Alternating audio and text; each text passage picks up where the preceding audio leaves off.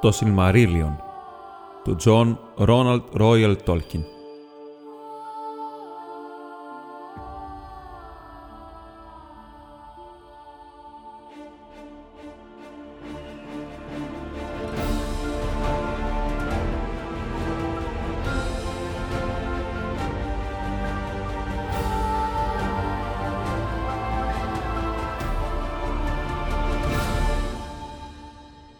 Κεφάλαιο 21 Τούριν του Ράμπαρ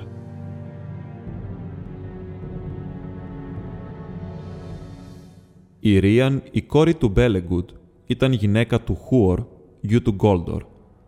Τον παντρεύτηκε δύο μήνες πριν αυτός πάει με τον αδελφό του τον Χούριν στην Ήρναεθ Αρνοέντιαντ. Καθώς δεν μάθαινε νέα για τον αφέντη της, έφυγε στις ερημιές. Την βοήθησαν όμως τα γκρίζα ξωτικά του Μίθριμ και όταν γεννήθηκε ο γιος της ο Τούορ, τον πήραν και τον ανέθρεψαν. Τότε η Ρίαν έφυγε από το Χίθλουμ και πηγαίνοντας στο Χάουδ Εντένκιν, ξάπλωσε στην γη του και πέθανε. Η Μόργουεν, η κόρη του Μπάραγκουντ, ήταν η γυναίκα του Χούριν, άρχοντα του Ντορλόμιν, και γιος τους ήταν ο Τούριν που γεννήθηκε την χρονιά που ο Μπέρεν Ερχάμιον συνάντησε την Λούθιεν στο δάσος του Νέλντορεθ. Είχαν ακόμη και μια κόρη, την Λάλαϊθ, που σημαίνει γέλιο και που ο αδελφός της ο Τούριν την υπεραγαπούσε. Όταν όμως ήταν τριών χρόνων, ήρθε λοιμός στο Χίθλουμ που τον έφερε ένας κακός άνεμος από την Άκπαντ και αυτή πέθανε. Τώρα, μετά την Ήρναεθ Αρνοέντιαντ, η Μόργουεν ζούσε ακόμα στον Τορλόμιν γιατί ο Τούριν ήταν μόλις 8 χρόνων και αυτή ήταν πάλι έγκυος. Εκείνες ήταν μέρες πονηρές, γιατί οι Ανατολίτες που ήρθαν στο Χίθλουμ περιφρονούσαν τα απομεινάρια του λαού του Χάντορ και τους καταπίεζαν, παίρνοντάς τους τα κτήματα και τις περιουσίες και εχμαλωτίζοντας τα παιδιά τους. Αλλά τόσο μεγάλη ήταν η ομορφιά και το μεγαλείο της κυράς του Ντορλόμιν, που οι Ανατολίτες φοβόντουσαν και δεν τολμούσαν να απλώσουν χέρι πάνω της ή στους ανθρώπους τους σπιτικού της. Ψιθύριζαν μεταξύ τους πως ήταν επικίνδυνη και μάγισσα πολύ μεγάλη που συνεργαζόταν με ταξωτικά. Τώρα όμως ήταν φτωχή και αβοήθητη. Αλλά την βοηθούσε κρυφά μια συγγενής του Χούριν που την έλεγαν Άεριν. Αυτήν την είχε παντρευτεί ένας Ανατολίτης, ο Μπρόντα. Η Μόργουεν όμως φοβόταν πολύ μη της πάρουν τον Τούριν και τον σκλαβώσουν και έτσι αποφάσισε να τον στείλει μακριά στα κρυφά και να παρακαλέσει τον βασιλιά Θίγκολ να του δώσει άσυλο γιατί ο Μπέρεν, ο γιος του Παραχύρ, ήταν συγγενής του πατέρα της και ήταν και φίλος του Χούριν πριν έρθει το κακό. Και έτσι το φθινόπωρο της χρονιάς του Θρήνου, η Μόργουεν έστειλε τον Τούριν στα βουνά με δυο ηλικιωμένους υπηρέτες, λέγοντάς τους να βρουν τρόπο να μπουν, αν μπορέσουν, στο βασίλειο του Ντόριαθ. Έτσι πλέχτηκε η μοίρα του Τούριν που εξιστορείται με κάθε λεπτομέρεια σε εκείνη την οδή που ονομάζεται Νάρνι Χιν Χούριν, η ιστορία των παιδιών του Χούριν, και είναι η μεγαλύτερη από όλες τις οδές που μιλούν για εκείνες τις μέρες. Εδώ, αυτή η ιστορία εξιστορείται σύντομα, γιατί είναι δεμένη με την μοίρα των Σίλμαριλ και των Ξωτικών, και λέγεται η ιστορία της λύπης, γιατί είναι λυπητερή και σε αυτήν ξεσκεπάζονται τελείως τα δόλια σχέδια του Μόργοθ Μπαούγκλιρ, στην αρχή του χρόνου η Μόργουεν γέννησε το παιδί της, την κόρη του Χούριν, και την είπε Νίενορ που σημαίνει πένθος. Αλλά ο Τούριν και οι σύντροφοί του με μεγάλους κινδύνους έφτασαν τέλος στα σύνορα του Ντόριαθ. Και εκεί τους βρήκε ο Μπέλεγ ο τοξότης, ο αρχηγός των φρουρών των παραμεθόριων περιοχών του βασιλέα Θίγκολ, που τους οδήγησε στο Μένεγκροθ. Ο Θίγκολ τότε δέχτηκε τον Τούριν και τον υιοθέτησε προς τιμήν του Χούριν του σταθερού, γιατί οι διαθέσεις του Θίγκολ είχαν αλλάξει απέναντι στους οίκους των ξωτικοφύλων. Τότε πήγαν αγγελιαφόροι προς τα βόρεια στο Χίθλουμ, λέγοντας την Μόργουεν να αφήσει τον Τορλόμιν και να γυρίσει μαζί τους στον Τόριαθ. Αυτή όμως εξακολουθούσε να μην θέλει να αφήσει το σπίτι που είχε ζήσει με τον Χούριν και όταν τα ξωτικά έφυγαν, τους έδωσε την δρακοπερικεφαλαία του Ντορλόμιν, το μεγαλύτερο κοιμήλιο του οίκου των Χάντορ. Ο Τούριν μεγάλωσε και έγινε όμορφος και δυνατός στον Ντόριαθ, αλλά ήταν σημαδεμένος με τη λύπη. Για εννιά χρόνια έζησε στο παλάτι του Θίγκολ και σιγά σιγά η λύπη του λιγόστεψε, γιατί αρκετές φορές πήγαιναν αγγελιαφόροι στο Χίθλουμ και στον γυρισμό έφερναν καλά νέα από την Μόργουεν και την Ιενορ. Αλλά κάποια μέρα οι αγγελιαφόροι δεν γύρισαν από τα βόρεια και ο Θίγκολ δεν ήθελε να στείλει άλλους. Τότε ο Τούριν κυριεύτηκε από φόβο για την μητέρα και την αδελφή του και με αγριεμένη καρδιά παρουσιάστηκε μπροστά στον βασιλιά και του ζήτησε αλυσιδωτό θώρακα και σπαθί. Και φόρεσε την δρακοπερικεφαλαία του Ντορλόμιν και βγήκε να πολεμήσει στις παραμεθόριες περιοχές του Ντόριαθ και έγινε πολεμικός σύντροφος του Μπέλεκ Κουθάλιον. Και αφού πέρασαν τρία χρόνια, ο Τούριν ξαναγύρισε στο Μένεγκροθ, αλλά ήρθε από τις ερημιές και ήταν απεριποίητος και η εξάρτηση και τα ρούχα του ήταν φθαρμένα. Υπήρχε λοιπόν κάποιος από τους Νάντορ που βρισκόταν ψηλά στην εκτίμηση του βασιλιά. Το όνομά του ήταν Σάερος. Αυτός από παλιά έφερε βαρέως την τιμή που απολάμβανε ο Τούριν σαν θετός γιος του Θίγκολ. Καθισμένος λοιπόν απέναντί του στο τραπέζι τον κορόιδευε λέγοντας: Αν οι άνθρωποι του Χίθλουμ είναι τόσο άξεστοι και άγριοι, τι σώοι είναι οι γυναίκες της χώρας αυτής; Τρέχουν σαν τα ελάφια ντυμένες μόνο με τα μαλλιά τους; Τότε ο Τούριν, πολύ θυμωμένος, πήρε μια κούπα από αυτές που έπιναν και την πέταξε στον Σάερος και τον τραυμάτισε άσχημα. Την άλλη μέρα ο Σάερος παραφύλαξε τον Τούριν καθώς έφευγε από το Μένεγκροθ για να γυρίσει στα σύνορα. Ο Τούριν όμως τον νίκησε και τον άφησε γυμνό να τρέχει μέσα στο δάσος σαν κυνηγημένο ζώο. Τότε ο Σάερος, τρέχοντας όλο φόβο, έπεσε στην χαράδρα ενός ποταμιού και το σώμα του κομματιάστηκε σε ένα μεγάλο βράχος στο νερό. Ήρθαν άλλοι όμως που είδαν τι έγινε. Μαζί τους ήταν ο Μάμπλουγκ.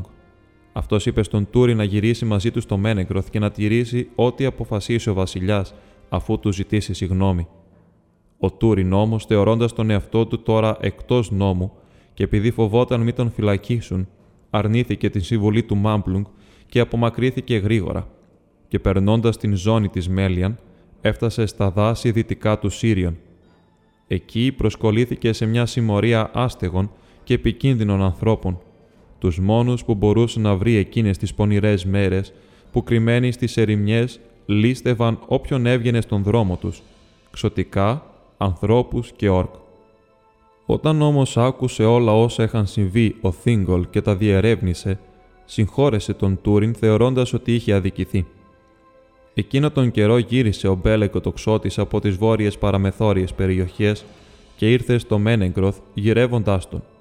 Και ο Θίγκολ μίλησε στον Μπέλεκ λέγοντας «Είμαι λυπημένος, Κουθάλιον, γιατί πήρα τον γιο του Χούριν για δικό μου γιο και τέτοιος θα μείνει» εκτός και γυρίσει αυτό προσώπος ο Χούριν από τις σκιές και τον πάρει.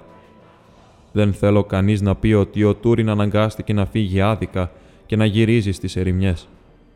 Εγώ με πολύ χαρά θα τον καλωσόριζα αν γύριζε πίσω, γιατί τον αγαπώ πολύ. Και ο Μπέλεκ απάντησε. Θα πάω εγώ να ψάξω και να βρω τον Τούριν και αν τα καταφέρω θα τον φέρω πίσω στο Μένεγκροθ, γιατί και εγώ τον αγαπώ πολύ. Τότε ο Μπέλεκ έφυγε από το Μένεγκροθ και διέσχισε όλο το Μπελέριαν αναζητώντας μάταια νέα του Τούριν, αντιμετωπίζοντας πολλούς κινδύνους. Ο Τούριν όμως έζησε πολύ με τους παράνομους και έγινε ο καπετάνιος τους και ονόμασε τον εαυτό του Νεήθαν, ο αδικημένος. Πολύ προσεκτικά ζούσαν στις δασωμένες περιοχές στα νότια του Τέιγκλιν. Μια νύχτα όμως, όταν είχε περάσει ένας χρόνος από τότε που ο Τούριν έφυγε από τον Ντόριαθ ο Μπέλεκ βρήκε το άντρο τους. Έτυχε τότε ο Τούριν να λείπει από τον καταβλισμό και οι παράνομοι έπιασαν τον Μπέλεκ και τον έδεσαν και του φέρθηκαν σκληρά, γιατί φοβήθηκαν πως ήταν κατάσκοπος του βασιλιά του Ντόριαθ. Ο Τούριν όμως, επιστρέφοντας και βλέποντας τι είχε γίνει, μετάνιωσε για όλες τις παράνομες και κακοποιές τους πράξεις. Απελευθέρωσε τον Μπέλεκ και ανανέωσαν την φιλία τους και ο Τούριν ορκίστηκε ότι από τότε και ύστερα δεν θα πολεμούσε ούτε θα λύστευε κανέναν άλλον εκτός από τους υπηρέτες της Άγμαντ. Τότε ο Μπέλεκ είπε στον Τούριν για τη συγχώρεση του βασιλιά Θίγκολ και προσπάθησε να τον πείσει με κάθε τρόπο να γυρίσει μαζί του στον Τόριαθ, λέγοντας πως είχαν μεγάλη ανάγκη από την δύναμη και την ανδρεία του στα βορεινά σύνορα του βασιλείου. Τώρα τελευταία οι Όρκ έχουν βρει κάποιο πέρασμα και κατεβαίνουν από το Τάουρνουν Φούιν, είπε. Έχουν κάνει δρόμο από το πέρασμα του Άναχ. Δεν το θυμάμαι, είπε ο Τούριν. Ποτέ δεν πήγαμε τόσο μακριά από τα σύνορα, είπε ο Μπέλεκ. Έχεις όμως δει τις μακρινές κορυφές των Κρυσαέγκριμ και ανατολικά τα μαύρα τείχη των Γκόργοροθ. Το Άναχ βρίσκεται ανάμεσα, πάνω από τις ψηλές πηγές του Μίντεμπ, δρόμος δύσκολος και επικίνδυνος. Τώρα όμως πολλοί τον περνούν και το Ντίμπαρ που είχε ειρήνη, περνά τώρα στην κυριαρχία του μαύρου χεριού και οι άνθρωποι του Μπρέθιλ ανησυχούν. Μας χρειάζονται εκεί. Αλλά η περήφανη καρδιά του Τούριν αρνήθηκε την συγχώρεση του βασιλιά και τα λόγια του Μπέλεκ δεν κατάφεραν να του αλλάξουν την απόφαση. Και αυτός από την πλευρά του έλεγε στον Μπέλεκ να μείνει μαζί του στις περιοχές δυτικά του Σύριον, αλλά αυτό ήταν κάτι που δεν το έκανε ο Μπέλεκ και είπε «Είσαι σκληρός Τούριν και πεισματάρης. Τώρα ήρθε η σειρά μου. Αν στα αλήθεια θέλεις τον τοξότη στο πλευρό σου, ζήτησέ με στον Τίμπαρ, γιατί εκεί θα επιστρέψω». Την άλλη μέρα ο Μπέλεκ ξεκίνησε να φύγει και ο Τούριν πήγε μαζί του σε απόσταση βέλους από τον καταβλισμό. Δεν είπε όμως τίποτα. «Εδώ λοιπόν αποχαιρετιόμαστε γέ του Χούριν», είπε ο Μπέλεκ. Τότε ο Τούριν κοίταξε πέρα δυτικά και είδε μακριά το ψηλό Άμον Ρούδ και χωρίς να ξέρει τι τον περίμενε απάντησε. «Μου είπες να σε γυρέψω στον Ντίμπαρ. Εγώ όμως σου λέω να με γυρέψεις στο Άμον Ρούδ. Ειδαλλιώς αυτός είναι ο τελευταίος μας αποχαιρετισμός. Και χώρισαν φιλικά, αλλά με λύπη. Ο Μπέλεκ τώρα επέστρεψε στις χίλιες πηγές και αφού παρουσιάστηκε μπροστά στον Θίγκολ και την Μέλιαν, τους είπε όλα όσα συνέβησαν εκτός από την κακομεταχείρισή τους στα χέρια των συντρόφων του Τούριν. Ο Θίγκολ τότε αναστέναξε και είπε «Τι άλλο θέλει να κάνω Τούριν» «Δώσε μου την άδεια, Άρχοντα», είπε ο Μπέλεκ και θα πάω να τον φυλάω και να τον καθοδηγώ όπως μπορώ, ώστε κανένας άνθρωπος να μην μπορεί να πει ότι τα ξωτικά λένε λόγια επιπόλαια. Ούτε θα ήθελα να δω κάτι τόσο καλό να καταλήξει στο τίποτα μέσα στις ερημιές. Τότε ο Θίγκολ έδωσε την άδεια στον Μπέλεγ να κάνει όπως νομίζει και είπε «Μπέλεγ Κουθάλιον, για πολλά σου κατορθώματα έχεις κερδίσει τις ευχαριστίες μου και δεν έχεις λιγότερες που βρήκες στο θετό μου γιο. Τώρα που χωρίζουμε, ζήτησέ μου όποιο δώρο θέλεις και δεν θα στο αρνηθώ. Τότε ζητώ ένα σπαθί αξίας, είπε ο Μπέλεκ, γιατί οι όρκ έρχονται τώρα μαζεμένοι και όλο ένα και πιο κοντά για να τους αντιμετωπίζω μόνο με το τόξο και το σπαθί που έχω δεν είναι αρκετά αποτελεσματικό ενάντια στην αρματοσιά τους. «Διάλεξε από όλα όσα έχω», είπε ο Θίγκολ, «εκτός μόνον από το Άραν Ρούθ που είναι το δικό μου. Τότε ο Μπέλεκ διάλεξε το Αγγλάχελ και αυτό ήταν σπαθί μεγάλης αξίας και το έλεγαν έτσι γιατί ήταν κατασκευασμένο από σίδερο που έπεσε από τον ουρανό σαν φλεγόμενο αστέρι και μπορούσε να κόψει κάθε σίδερο βγαλμένο από την γη. Μόνο ένα άλλο σπαθί στην μέση γη ήταν όμοιο με αυτό. Εκείνο το σπαθί δεν εμφανίζεται σε αυτή την ιστορία, αν και ήταν κατασκευασμένο από το ίδιο μέταλλο και από τον ίδιο μεταλλουργό. Και αυτός ο μεταλλουργός ήταν ο Έολ, το μαύρο ξωτικό, που πήρε η γυναίκα του την Αρέδελ, την αδελφή του Τούργων. Έδωσε το Αγγλάχελ στον Θίγκολ για αμοιβή πολύ απρόθυμα για να πάρει άδεια να εγκατασταθεί στον Ναν Έλμοθ, αλλά κράτησε το Αγκουίρελ, το τέρι του, ώσπου του το έκλεψε ο Μαέγκλινο γιος του. Αλλά καθώς ο Θίγκολ γύριζε τη λαβή του Αγγλάχελ προς το μέρος του Μπέλεκ, η Μέλιαν κοίταξε την λάμα και είπε «Υπάρχει κακία σε αυτό το σπαθί. Η μαύρη καρδιά του μεταλλουργού ζει ακόμα μέσα του. Δεν πρόκειται να αγαπήσει το χέρι που υπηρετεί, ούτε θα μείνει μαζί του για πολύ. Εγώ πάντως θα το χρησιμοποιώ όσο μπορώ», είπε ο Μπέλεκ. «Εγώ θα σου δώσω ένα άλλο δώρο κουθάλιον», είπε η Μέλιαν, «που θα σε βοηθά στις ερημιές και θα βοηθά επίσης και όποιον εσύ διαλέξεις. Και τον εφοδίασε με λέμπας, το ψωμί για τον δρόμο των ξωτικών, τυλιγμένο σε φύλλα ασημιού, και οι κλωστές που το έδαιναν ήταν σφραγισμένες τους κόμπους με τη σφραγίδα της βασίλισσας, ένα λεπτό κομμάτι άσπρο κερί στο σχήμα ενός λουλουδιού του Τελπέριον. Γιατί σύμφωνα με τα έθιμα των Έλνταρ, η φύλαξη και η διανομή του Λέμπας ήταν αποκλειστικότητα της βασίλισσας.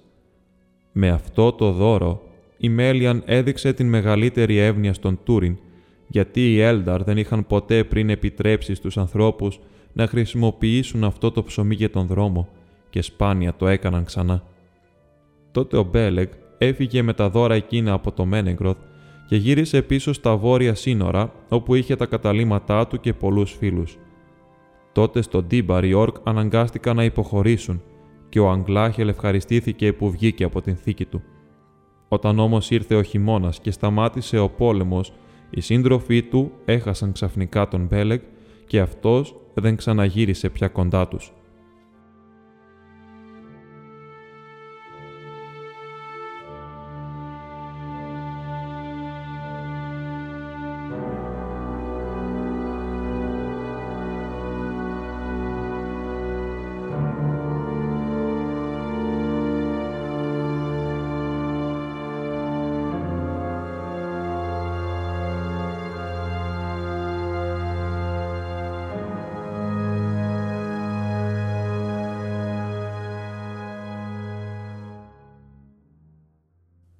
Όταν λοιπόν ο Μπέλεκ έφυγε από τους παράνομους και γύρισε στον Τόριαθ, ο Τούριν τους πήρε και τους οδήγησε μακριά προς τα δυτικά, έξω από την κοιλάδα του Σύριον, γιατί είχαν κουραστεί από την δίχως ανάπαυση ζωή τους, την συνεχή επαγρύπνησή τους και τον φόβο της καταδίωξης και γύρευαν ασφαλέστερο καταφύγιο. Και έτυχε ένα δειλινό να πέσουν πάνω σε τρεις νάνους που το έβαλαν στα πόδια μόλις τους είδαν. Ένας όμως έμεινε πίσω και αυτόν τον άρπαξαν και τον έριξαν κάτω και ένας από την ομάδα πήρε το τόξο και έριξε ένα βέλος εναντίον των άλλων καθώς χάνονταν στο μισοσκόταδο. Ο νάνος λοιπόν που είχαν πιάσει λεγόταν Μιμ και ζητώντας να του χαρίσουν την ζωή, όταν τον έφεραν μπροστά στον Τούριν και πρόσφερε για λίτρα εξαγοράς να τους οδηγήσει στα κρυμμένα του δώματα, που κανείς δεν μπορούσε να τα βρει χωρίς την βοήθειά του. Τότε ο Τούριν λυπήθηκε τον Μιμ και του χάρισε τη ζωή και είπε «Πού είναι το σπίτι σου» Τότε ο Μιμ απάντησε «Το σπίτι του Μιμ βρίσκεται ψηλότερα από τους κάμπους, πάνω στον μεγάλο λόφο. Άμον Ρούδ λέγεται αυτός ο λόφος τώρα, από τότε που ταξιωτικά άλλαξαν όλες τις ονομασίες. Ο Τούριν τότε έμεινε σιωπηλός και κοίταξε για πολλή ώρα τον Άνω και στο τέλος είπε «Πήγαινέ μας εκεί». Την άλλη μέρα ξεκίνησαν ακολουθώντας τον Μιμ στο Άμον Ρούδ. Αυτός ο λόφος λοιπόν στεκόταν στην άκρη των χερσότοπων που απλώνονταν ανάμεσα στις κοιλάδες του Σύριον και του Νάρογκ και ύψωνε την κορυφή του πάνω από το πέτρινο ρουμάνι. Το απόκριμνο γκρίζο κεφάλι του ήταν γυμνό, με εξαίρεση το κόκκινο σέριγκον που έντυνε την πέτρα. Και καθώς οι άνδρες της ομάδας του Τούριν πλησίαζαν, ο ήλιος που έδιε ξέφυγε από τα σύννεφα και έπεσε πάνω στην κορυφή, και το Σέρεγκον ήταν ολάνθιστο. Τότε κάποιος ανάμεσά τους είπε «Έχει αίματα η λοφοκορφή». Ο Μίμ όμως τους οδήγησε από κρυφά μονοπάτια και ανέβηκαν τις απόκριμνες πλαγιές του Άμον Ρούδ και στο στόμιο της σπηλιάς του έκανε υπόκληση στον Τούριν λέγοντας «Πέρασα στο μπαρ Εν Ντάνουεθ, το σπίτι των λίτρων, γιατί έτσι θα ονομάζεται». Τότε ήρθε ένας άλλος νάνος να τον υποδεχτεί κρατώντας κάποιο φως και κάτι είπαν μεταξύ τους και μπήκαν γρήγορα στα σκοτάδια της σπηλιάς. Ο Τούριν όμω τους ακολούθησε και έφτασε τέλος σε ένα δωμάτιο πολύ βαθιά που το φώτισαν χαμηλόφωτες λάμπες που κρέμονταν από αλυσίδες. Εκεί βρήκε τον μήμου γονατιστό σε έναν πέτρινο καναπέ πλάι στον τοίχο να μαδά τη γενιάδα του, να θρυνεί και να φωνάζει ένα όνομα διάκοπα και στον καναπέ ήταν ξαπλωμένος ένας τρίτος νάνος. Ο Τούριν μόλις μπήκε, στάθηκε πλάι στον Μιμ και προσφέρθηκε να τον βοηθήσει. Τότε ο Μιμ κοιτάζοντάς τον είπε «Δεν μπορείς να βοηθήσεις. Αυτός είναι ο γιος μου ο Κιμ και είναι νεκρός, τρυπημένος από ένα βέλος. Πέθανε το ήλιο βασίλεμα, λέει ο γιος μου ο Ιμπουν. Η καρδιά του Τούριν τότε πλημμύρισε ήκτο και είπε στον Μιμ Κρίμα. Μακάρι να μπορούσα να έφερνα πίσω εκείνο το βέλος, αν μπορούσα. Τώρα στα αλήθεια θα λέγεται αυτό το σπίτι Bar and Done With και αν ποτέ γίνω πλούσιος θα σου πληρώσω λίτρα σε χρυσάφι για τον γιο σου, σαν δείγμα της λύπης μου, αν και μπορεί να μην φέρει πια τη χαρά στην καρδιά σου. Τότε ο Μιμ σηκώθηκε και κοίταξε τον Τούριν ώρα πολύ. «Σε ακούω», είπε. «Μιλάς σαν αρχαίος άρχοντας νάνος και σε θαυμάζω γι' αυτό. Τώρα η καρδιά μου ανακοφίστηκε, αν και δεν χαίρεται. Και σε αυτό το σπίτι μπορείς να μείνεις αν θέλεις, γιατί εγώ θα ξεπληρώσω τα λίτρα μου». Έτσι άρχισε η εγκατάσταση του Τούριν στο κρυφό σπίτι του Μιμ πάνω στο Άμον Ρούδ και περπατούσε πάνω στην πρασινάδα που υπήρχε στην είσοδο της σπηλιάς και κοίταζε ανατολικά, δυτικά και βόρεια. Κοιτούσε βόρεια και μπορούσε να διακρίνει το δάσος του Μπρέθιλ να ανεβαίνει πρασινίζοντας με το άμμον όμπελ στη μέση του. Και εκεί το βλέμμα του γύριζε συχνά χωρίς να ξέρει το γιατί. Η καρδιά του όμως κοίταζε βορειοδυτικά, όπου λεύγες ατελείωτες έφταναν ως την άκρη του ουρανού και του φαινόταν ότι μπορούσε μόλις να διακρίνει τα βουνά της σκιάς, τους τείχους της πατρίδας του. Αλλά το δειλινό ο Τούριν κοίταζε δυτικά στην θολούρα πάνω από τις μακρινές ακτές με την κοιλάδα του Νάρογκ ανάμεσα να απλώνεται βαθιά στις σκιές. Τον καιρό που ακολούθησε, ο Τούριν κουβέντιαζε πολύ με τον Μιμ και καθισμένος μόνος μαζί του, άκουγε τις γνώσεις του και την ιστορία της ζωής του. Γιατί ο Μιμ προερχόταν από νάνους που τους είχαν εξορίσει τις αρχαίες μέρες από τις μεγάλες πόλεις των νάνων στην Ανατολή και πολύ πριν την επιστροφή του Μόρκοθ είχαν περάσει δυτικά στο Μπελέριαντ, αλλά είχαν μικρύνει στο ανάστημα και παρακμάσεις στην τέχνη της μεταλλουργίας και ζούσαν λαθρέα, περπατώντας τα κλεφτά με ώμους κυφτούς. Πριν οι νάνοι του Νόγκρον και του Μπέλεκος να κατέβουν δυτικά από τα βουνά, τα ξωτικά του Μπελέριαντ, μη γνωρίζοντας τι είναι, τους κυνηγούσαν και τους σκότωναν. Ύστερα όμως τους άφησαν ήσυχους και τους έλεγαν «Νόεγκυθ νίμπιν», οι μικρονάνοι στην γλώσσα Σύνταρ.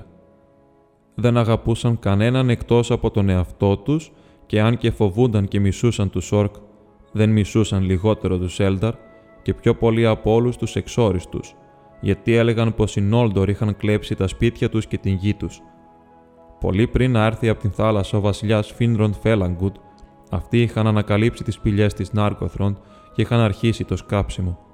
Και κάτω από την κορυφή του Άμον Ρούδ, του φαλακρού λόφου αργά-αργά τα χέρια των μικρονάνων είχαν ανοίξει και βαθύνει τις σπηλιές στην διάρκεια των πολλών χρόνων που ζούσαν εκεί, δίχως να τους ενοχλούν τα γκρίζα ξωτικά του δάσους.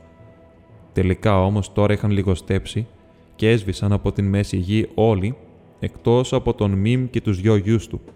Και ο Μιμ ήταν γέρος ακόμη και σύμφωνα με τους υπολογισμούς των νάνων, γέρος και ξεχασμένος. Και στα δώματά του τα σιδηρουργία δεν δούλευαν και τα τσεκούρια σκούριαζαν και το όνομά τους υπήρχε μόνο σε αρχαίες ιστορίες του Ντόριαθ και της Νάρκοθροντ. Αλλά όταν έφτασε το μεσοχύμωνο, το χιόνι κατέβηκε από τον βορρά, ακόμα πιο πυκνό από ό,τι ήξεραν στις ποταμοκυλάδες και το άμον ρούδ σκεπάστηκε για τα καλά. Έλεγαν ότι οι χειμώνες είχαν χειροτερέψει στο Μπελέριαντ όσο μεγάλωνε η δύναμη της Άγβαντ. Τότε μόνο οι πιο σκληραγωγημένοι τολμούσαν να κυκλοφορήσουν έξω και αρκετοί αρρώστεναν και όλους τους βασάνιζε η πείνα. Αλλά στο θαμπόλι κόφος μιας χειμωνιάτικης μέρας εμφανίστηκε ξαφνικά μπροστά τους ένας άνθρωπος, όπως φαινόταν, πολύ μεγάλων διαστάσεων, φορώντας άσπρο μανδύα και κουκούλα και χωρίς να πει λέξη πλησίασε την φωτιά. Και όταν οι άντρες την άχτηκαν πίσω τρομαγμένοι, έβαλε τα γέλια και έριξε πίσω την κουκούλα του και κάτω από τον φαρδί μανδύα του φάνηκε ένα μεγάλο δέμα. Στο φως της φωτιάς ο Τούριν αντίκρισε ξανά το πρόσωπο του Μπέλεκ Κουθάλιον. Έτσι ο Μπέλεκ ξαναγύρισε στον Τούριν και η συνάντησή τους ήταν όλο χαρά. Και μαζί του έφερε από τον Ντίμπαρ τη δρακοπερικεφαλαία του Ντορλόμιν με την σκέψη πως θα μπορούσε ίσως να ανυψώσει ξανά την σκέψη του Τούριν πιο πάνω από την ζωή του στις ερημιές σαν αρχηγού μιας ανάξιας λόγους συμμορίας.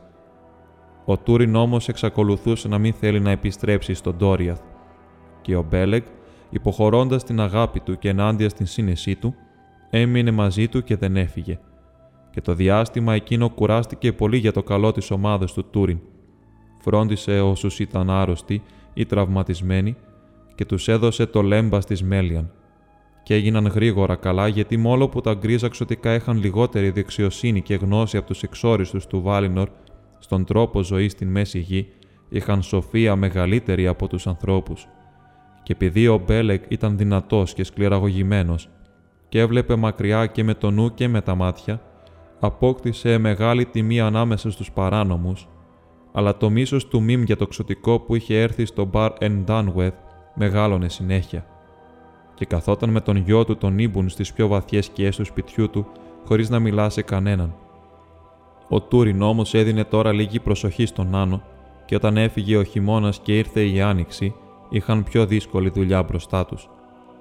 Ποιος ξέρει όμως τα σχέδια του Μόργκοθ, ποιος μπορεί να μετρήσει ως πού φτάνει η σκέψη αυτού που κάποτε ήταν ο Μέλκορ, μέγας μεταξύ των Άινουρ του μεγάλου τραγουδιού, και τώρα καθόταν ένας μαύρος άρχοντας σε ένα μαύρο θρόνο στον βορρά και ζήγησε στην κακία του όλες τις πληροφορίες που λάβαινε, διακρίνοντας πολύ περισσότερα από τα έργα και τους σκοπούς των εχθρών του, από ό,τι και οι πιο σοφοί από αυτούς φοβόνταν, εκτός μόνον από την βασίλισσα Μέλιαν. Συχνά η σκέψη του Μόρκο θα πλωνόταν προς αυτήν, αλλά εκεί δεν τα κατάφερνε. Και τότε η δύναμη της Άγμαντ άρχισε πάλι να κινείται – και σαν τα μακριά δάχτυλα ενός χεριού που ψαχουλεύει, οι πρόδρομοι του στρατού του άρχισαν να ανοιχνεύουν δρόμους για να εισβάλλουν στον Πελέριαν.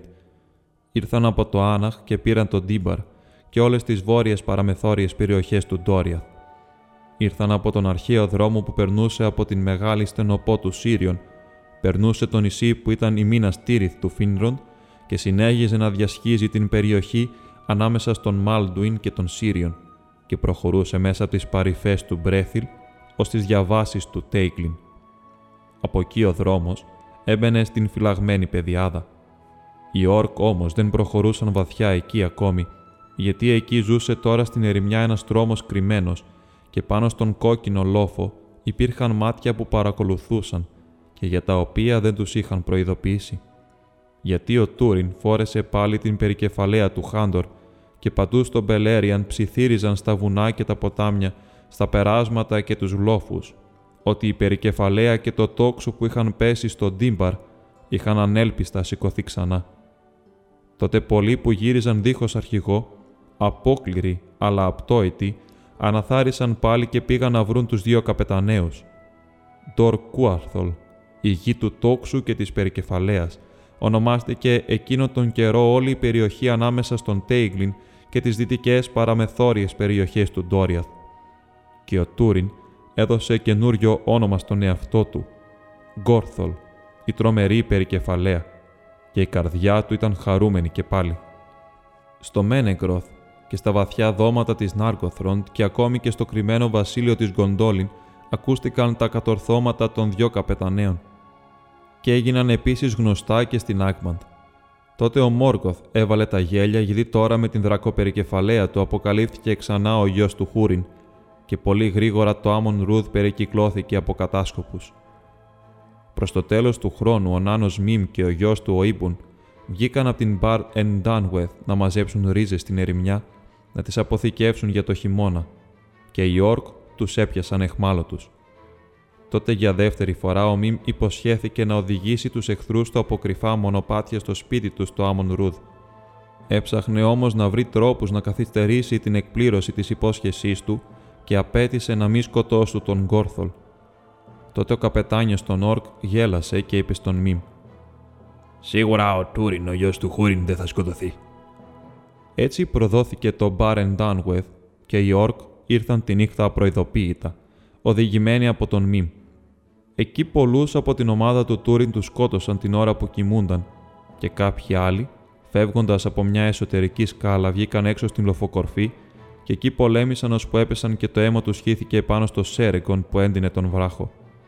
Στον Τούριν όμως έριξαν ένα δίχτυ καθώς πολεμούσε και παγιδεύτηκε εκεί, και τον έπιασαν και τον πήραν μακριά. Τέλος, όταν όλα σώπασαν ξανά, ο Μιμ ξετρύπωσε από τους ίσκιους του σπιτιού του και καθώς ο ήλιος ανέβαινε πάνω από τις ομίχλες του Σύριον, στάθηκε πλάι στους νεκρούς άντρες στην λοφοκορφή. Αλλά διαπίστωσε πως δεν ήταν νεκροί όλοι οι πεσμένοι κάτω, γιατί ένας του αντιγύρισε το βλέμμα και βρέθηκε να κοιτάζει στα μάτια τον Μπέλεκ το ξωτικό. Τότε με το από καιρό μαζεμένο μίσος του, ο Μιμ πλησίασε τον Μπέλεκ και τράβηξε το Ανγκλάχελ, το σπαθί που ήταν κάτω από το σώμα κάποιου που είχε πέσει δίπλα του. Ο Μπέλεκ όμως σηκώθηκε σκοντάφτοντας και πήρε πίσω το σπαθί και το γύρισε εναντίον του Νάνου. Ο Μιμ κατατρομαγμένος το έβαλε στα πόδια θρηνώντας γοερά και έφυγε από τον λόφο. Και ο Μπέλεκ φώναξε εξωπίσω του. Η εκδίκηση του οίκου του Χάντορ θα σε βρει όπου κι αν πας. Ο Μπέλεκ λοιπόν ήταν σοβαρά τραυματισμένος, αλλά ήταν πανίσχυρος ανάμεσα στα εξωτικά της μέσης γης και ήταν συν τη άλλη και μεγάλος θεραπευτής. Κι έτσι δεν πέθανε και αργά-αργά οι δυνάμεις του επανήλθαν. Έψαξε τότε μάταια ανάμεσα στους νεκρούς για τον Τούριν για να τον θάψει. Δεν τον βρήκε όμως και τότε κατάλαβε πως ο γιος του Χούριν ήταν ακόμη ζωντανός και τον πήγαιναν στην Άνγκμπαντ. Με λίγες ελπίδες έφυγε ο Μπέλεκ από το Άμον Ρούδ και πήρε τον δρόμο προς τα βόρεια κατά τις διαβάσεις του Τέικλιν, ακολουθώντας τα ίχνη των Όρκ. Διέσχισε το Μπρίθιαχ και πέρασε τον Ντίμπαρ με κατεύθυνση το πέρασμα του Άναχ. Και τώρα δεν ήταν πολύ πίσω τους γιατί προχωρούσε δίχως να κοιμάται, ενώ οι άλλοι χρονοτριβούσαν στον δρόμο κυνηγώντας τις διάφορες περιοχές και δεν φοβούταν καταδίωξη όσο προχωρούσαν πιο βόρεια και ούτε στα φοβερά δάση του Τάουρνουν Φούιν δεν λοξοδρόμησε από τα ίχνη, γιατί ο Μπέλεκ ήταν ο πιο ικανός στην μέση γη. Αλλά τη νύχτα, εκεί που περνούσε μέσα από εκείνο το καταραμένο τόπο, συνάντησε κάποιον να κοιμάται στην ρίζα ενός μεγάλου νεκρού δέντρου. Και ο Μπέλεκ σταματώντας πλάι σε αυτόν που κοιμόταν, είδε πως ήταν ξωτικό. Τότε του μίλησε και του έδωσε λέμπας και τον ρώτησε ποια μοίρα τον είχε φέρει σε εκείνο το τρομερό μέρος, και εκείνος είπε πως τον έλεγαν Γκουίντορ, γιο του Γκουίλιν. Ο Μπέλεκ τον κοίταξε καταλυπημένος, γιατί ο Γκουίντορ δεν ήταν τώρα παρά ένας σκυφτός και φοβερός ίσκιος του προηγούμενου εαυτού του, όταν στην Νίρναεθ Αρνοέντιαντ, σαν άρχοντας της Νάργοθροντ, όρμησε με απερίσκεπτο θάρρος και έφτασε ως τις πύλες της Άγμπαντ, όπου και πιάστηκε εχμάλωτος. Γιατί ελάχιστοι από τους Νόλντορ που εχμαλώτησε ο Μόργο θανατώθηκαν εξαιτίας των ικανοτήτων τους στη μεταλλουργία και στην εξόριξη μετάλλων και πετραδιών. Έτσι και τον Γκουίντορ δεν τον σκότωσαν, αλλά τον έβαλαν να δουλεύει στα καταναγκαστικά έργα στα ορυχεία του Βορρά. Από κρυφέ σύραγγες που τις ήξεραν μόνο αυτά, τα ξωτικά των ορυχείων μπορούσαν μερικές φορές να αποδράσουν. Και έτσι έτυχε να τον βρει ο Μπέλεκ κατάκοπο και εμπερδεμένο, στο λαβύριθο του Τάρνουν Φούιν. Και ο Γκουίντορ του είπε ότι όπως κρυβόταν ανάμεσα στα δέντρα, είδε μια μεγάλη ομάδα όρκ να περνούν με κατεύθυνση προς τα βόρεια και μαζί τους είχαν λύκους. Ανάμεσά τους ήταν ένας ψηλός άνθρωπος με τα χέρια αλυσοδεμένα, που τον ανάγκαζαν με μαστίγια να προχωρεί. Ήταν πολύ ψηλός, είπε ο Γκουίντορ. Ψηλός όσο οι άνθρωποι των ομιχλιασμένων λόφων των Χίθλουμ Τότε ο Μπέλεκ του είπε ποια ήταν η αποστολή του στο Τάουρνουν Φούιν, και ο Γκουίντορ προσπάθησε να τον αποτρέψει από την αποστολή αυτή λέγοντάς του ότι το πολύ πολύ να έκανε παρέα στον Τούριν στα βασανιστήρια που τον περίμεναν. Ο Μπέλεκ όμως δεν ήθελε να εγκαταλείψει τον Τούριν και ενώ εκείνος απελπιζόταν, κατάφερε να αναπτερώσει τις ελπίδες στην καρδιά του Γκουίντορ. Και έτσι συνέχισαν μαζί, ακολουθώντας τους Σόρκ, ώσπου βγήκαν από το δάσος στις ψηλές πλαγιές που κατέβαιναν ως τους άγωνους αμόλοφους της Ανφάουγκλιθ. Εκεί, σε ορατή απόσταση από τις κορυφές των Θαγκορόντριμ, σε μια γυμνή κοιλάδα, οι Όρκ έστησαν τον καταβλισμό τους, όταν το φως της μέρας άρχισε να χάνεται και αφού έβαλαν λύκους φρουρούς ολόγυρα, το έριξαν στην κρασοκατάνοιξη. Μια μεγάλη καταιγίδα ερχόταν από τα δυτικά και αστραπές γυάλιζαν στα βουνά της σκιάς πέρα μακριά, καθώς ο Μπέλεκ και ο Γκουίντορ σύρθηκαν προς την κοιλάδα. Όταν όλος ο καταβλισμός αποκοιμήθηκε, ο Μπέλεκ πήρε το τόξο του και στο σκοτάδι σαΐτεψε τους λυκοφρουρούς έναν έναν αθόρυβα. Τότε, με πολύ μεγάλο κίνδυνο, μπήκαν μέσα και βρήκαν τον Τούριν δεμένο σε ένα ξερό δέντρο με αλυσίδες στα χέρια και στα πόδια και ολόγυρά του μαχαίρια που του είχαν ρίξει ήταν μπηγμένα στον κορμό του. Και αυτός ήταν ανέστητος, παραδομένος στον ύπνο της εξουθένωσης. Ο Μπέλεκ όμως και ο Γκουίντορ έκοψαν τα σχοινιά που τον κρατούσαν και σηκώνοντάς τον, τον μετέφεραν έξω από την κοιλάδα. Όμως δεν μπόρεσαν να τον πάνε πιο πέρα από μια συστάδα αγκαθωτούς θάμνους λίγο ψηλότερα. Εκεί τον ακούμπησαν κάτω. Η καταιγίδα τώρα ήταν πολύ κοντά. Ο Μπέλεκ έβγαλε τον Αγγλάχελ το σπαθί του και με αυτό έκοψε τις αλυσίδες που έδαιναν τον Τούριν. Αλλά η μοίρα εκείνη την μέρα ήταν πιο δυνατή, γιατί η λάμα γλίστρισε καθώς έκοβε τις αλυσίδες και τρύπησε το πόδι του Τούριν. Τότε αυτός ξύπνησε απότομα όλος λύσα και φόβο και βλέποντας κάποιον να σκύβει πάνω θέτου με μια γυμνή λεπίδα, πετάχτηκε όρθιος βγάζοντας μια δυνατή κραυγή, νομίζοντας πως οι όρκ είχαν έρθει πάλι να τον βασανίσουν και παλεύοντας μαζί τους στο σκοτάδι, άρπαξε τον Αγγλάχελ και σκότωσε τον Μπέλε Κουθάλιον, νομίζοντάς τον για εχθρό. Αλλά καθώς στεκόταν εκεί, χωρίς τα δεσμά του όπως ανακάλυψε, έτοιμος να πουλήσει την ζωή του ακριβά στους εχθρούς που φανταζόταν, άστραψε δυνατά από πάνω τους και στο φως της αστραπής είδε το πρόσωπο του Μπέλεκ κατά γης. Τότε ο Τούριν έμεινε άφωνος και πετρωμένος μπροστά στον φοβερό θάνατο και τότε αντιλήφθηκε τι είχε κάνει. Και τόσο τρομερή ήταν η όψη του όπως την φώτιζαν οι αστραπές ολόγυρά τους, που ο Γκουίντορ μαζεύτηκε κατά γης και δεν τολμούσε να σηκώσει τα μάτια του. Τώρα όμως κάτω στην κοιλάδα ξύπνησαν οι όρκ και όλος ο καταβλισμός βρισκόταν σε αναβρασμό, γιατί έτρεμαν τις βροντές που έρχονταν από την Δύση, πιστεύοντας ότι τις έστελναν εναντίον τους οι μεγάλοι εχθροί πέρα από την θάλασσα. Τότε σηκώθηκε άνεμος και έπεσε βροχή ποτάμι, και χήμαροι κατέβηκαν από τα υψώματα του Τάουρνουν Φούιν. Και μόλο που ο Γουίντορ φώναζε στον Τούριν, προειδοποιώντας τον για τον έσχατο κίνδυνο που διέτρεχαν, αυτός δεν έδινε απάντηση, αλλά καθόταν ακίνητος και αδάκριτος στην καταιγίδα, πλάι στο σώμα του Μπέλεκ Κουθάλιον. Όταν ήρθε το πρωί, η καταιγίδα είχε φύγει ανατολικά πάνω από το Λόθυλαν και ο φθινοπορεινός ήλιος ανέτειλε ζεστός και λαμπερός. Αλλά πιστεύοντας ότι ο Τούριν θα είχε φύγει μακριά από εκεί και ότι τα ίχνη του θα είχαν εξεπληθεί, οι Όρκ έφυγαν βιαστικά χωρίς άλλο ψάξιμο. Ο Κουίντορ τους είδε από μακριά να φεύγουν διασχίζοντας την άμμο της Αφάουγκλιθ που άχνιζε, και έτσι γύρισαν στον Μόργκοθ με άδεια χέρια και άφησαν πίσω τους τον γιο του Χούριν που καθόταν τρελαμένος και εκτός σε αυτούς στις πλαγιές του Τάουρνουν Φούιν με ένα φορτίο πιο βαρύ από τα δεσμά τους. Έπειτα ο Γκουίντορ σήκωσε τον Τούριν να τον βοηθήσει στην ταφή του Μπέλεκ και εκείνος σηκώθηκε σαν υπνοβάτης και μαζί έβαλαν τον Μπέλεκ σε ένα ρηχό μνήμα και έβαλαν πλάι του τον Μπελθρόντινγκ, το μεγάλο του τόξο, που ήταν φτιαγμένο από ξύλο μαυροέλατου. Αλλά το φοβερό σπαθί τον Ανγκλάχελ τον πήρε ο Γκουίντορ λέγοντας ότι καλύτερα να παίρνει εκδίκηση από τους υπηρέτες του Μόργκοθ παρά να μένει άχρηστο στο χώμα. Και επίσης πήρε το λέμπα τη Μέλιαν για να τους δυναμώνει στις ερημιές. Έτσι πέθανε ο Μπέλεκ ο τοξότης, ο πιο καλός φίλος, ο ικανότερος από όλους όσοι ζούσαν στα δάση του Μπελέριαν τις αρχαίες μέρες, από το χέρι αυτού που αγαπούσε περισσότερο. Και αυτός ο πόνος χαράκτηκε στο πρόσωπο του Τούριν και δεν έσβησε ποτέ.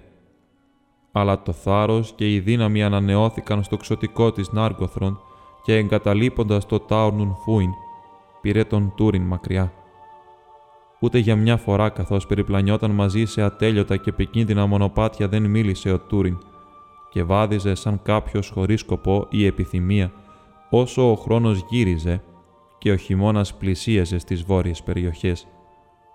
Ο Γκουίντορ όμως ήταν αδιάκοπα στο πλευρό του να τον προσέχει και να τον οδηγεί και έτσι, προχωρώντας δυτικά πέρασαν τον Σύριον και έφτασαν τελικά στην Έιθελ Ήβριν, την πηγή από όπου ανάβλυζε ο Νάρογκ κάτω από τα βουνά της σκιάς. Εκεί ο Γκουίντορ μίλησε στον Τούριν και του είπε «Ξύπνα Τούριν, γε του Χούριν θάλιον. Στη λίμνη της Ήβριν υπάρχει ατέλειωτο γέλιο. Την γεμίζουν αστήρευτες κρυστάλλινες πηγές και τη φυλάει να μην την μολύνουν ο Ούλμο, ο άρχοντας των υδάτων, που δημιούργησε την ομορφιά της τις αρχαίες μέρες. Τότε ο Τούριν γονάτισε και ήπιε από εκείνο το νερό. Και απότομα έπεσε κατά γης και λύθηκαν επιτέλους τα δάκρυά του και γιατρεύτηκε από την τρέλα του. Εκεί έφτιαξε ένα τραγούδι για τον Μπέλεκ που το ονόμασε «Λάερτ Κου Μπέλεκ», το τραγούδι του μεγάλου τόξου, τραγουδώντας το δυνατά και αδιαφορώντας για τον κίνδυνο. Και ο Γκουίντορ έβαλε τον Αγγλάχελ το σπαθί στα χέρια του και ο Τούριν κατάλαβε πως ήταν βαρύ και δυνατό και ότι είχε μεγάλη δύναμη. Η λάμα του όμως ήταν μαύρη και θαμπή και η κόψη του στομωμένη. Τότε ο Γκουίντορ είπε «Είναι παράξενη αυτή η λάμα και δεν μοιάζει με καμιά από όσες έχω δει στην Μέση Γη. Πενθεί για τον Μπέλεγ όπως και εσύ, αλλά παρηγορήσου γιατί εγώ θα γυρίσω στην Άρκοθρον του οίκου του Φινάρφιν και θα σε πάρω μαζί μου να θεραπευτείς και να ανανεωθείς. «Ποιος είσαι» είπε ο Τούριν. «Ένα άστεγο οξωτικό, ένας κλάβος που το σκασε, κάποιος που τον συνάντησε ο Μπέλεγ και τον περιποιήθηκε», είπε ο Γκουίντορ. Κάποτε όμως ήμουν ο Γκουίντορ, ο γιος του Γκουίλιν, άρχοντας της Νάρκοθρον, ως που πήγα στην Ήρνοεθ Αρνοέντιαντ και με πήραν σκλάβος στην Άκμαντ. Τότε έχεις δει τον Χούριν, τον γιο του Γκάλντορ, τον πολεμιστή από τον Τορλόμιν, είπε ο Τούριν. Δεν τον έχω δει, είπε ο Γκουίντορ, αλλά οι φήμες που κυκλοφορούν στην Άγμαν λένε ότι ακόμη δεν υποκύπτει στον Μόρκοθ και πως ο Μόρκοθ έχει καταραστεί και αυτόν και όλους τους δικούς του. «Αυτό το πιστεύω», είπε ο Τούριν. Τώρα λοιπόν σηκώθηκαν και φεύγοντας από την Έιθε Λίβριν, ταξίδεψαν νότια ακολουθώντας τις όχθες του Νάροκ, ώσπου τους έπιασαν ανιχνευτές των ξωτικών και τους έφεραν εχμάλωτους στο κρυμμένο οχυρό. Έτσι έφτασε ο Τούριν στην Άρκοθροντ.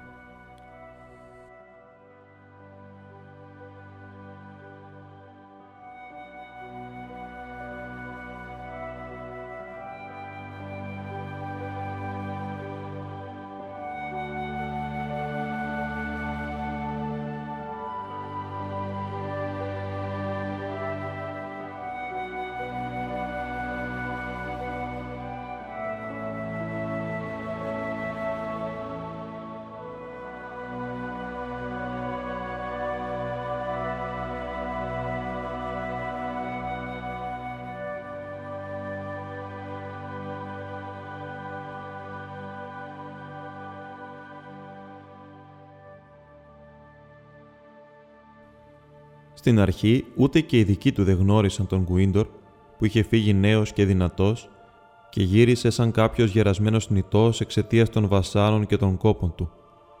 Η Φιντούιλας όμως η κόρη του βασιλιά Ορόντρεθ τον γνώρισε και τον καλωσόρισε.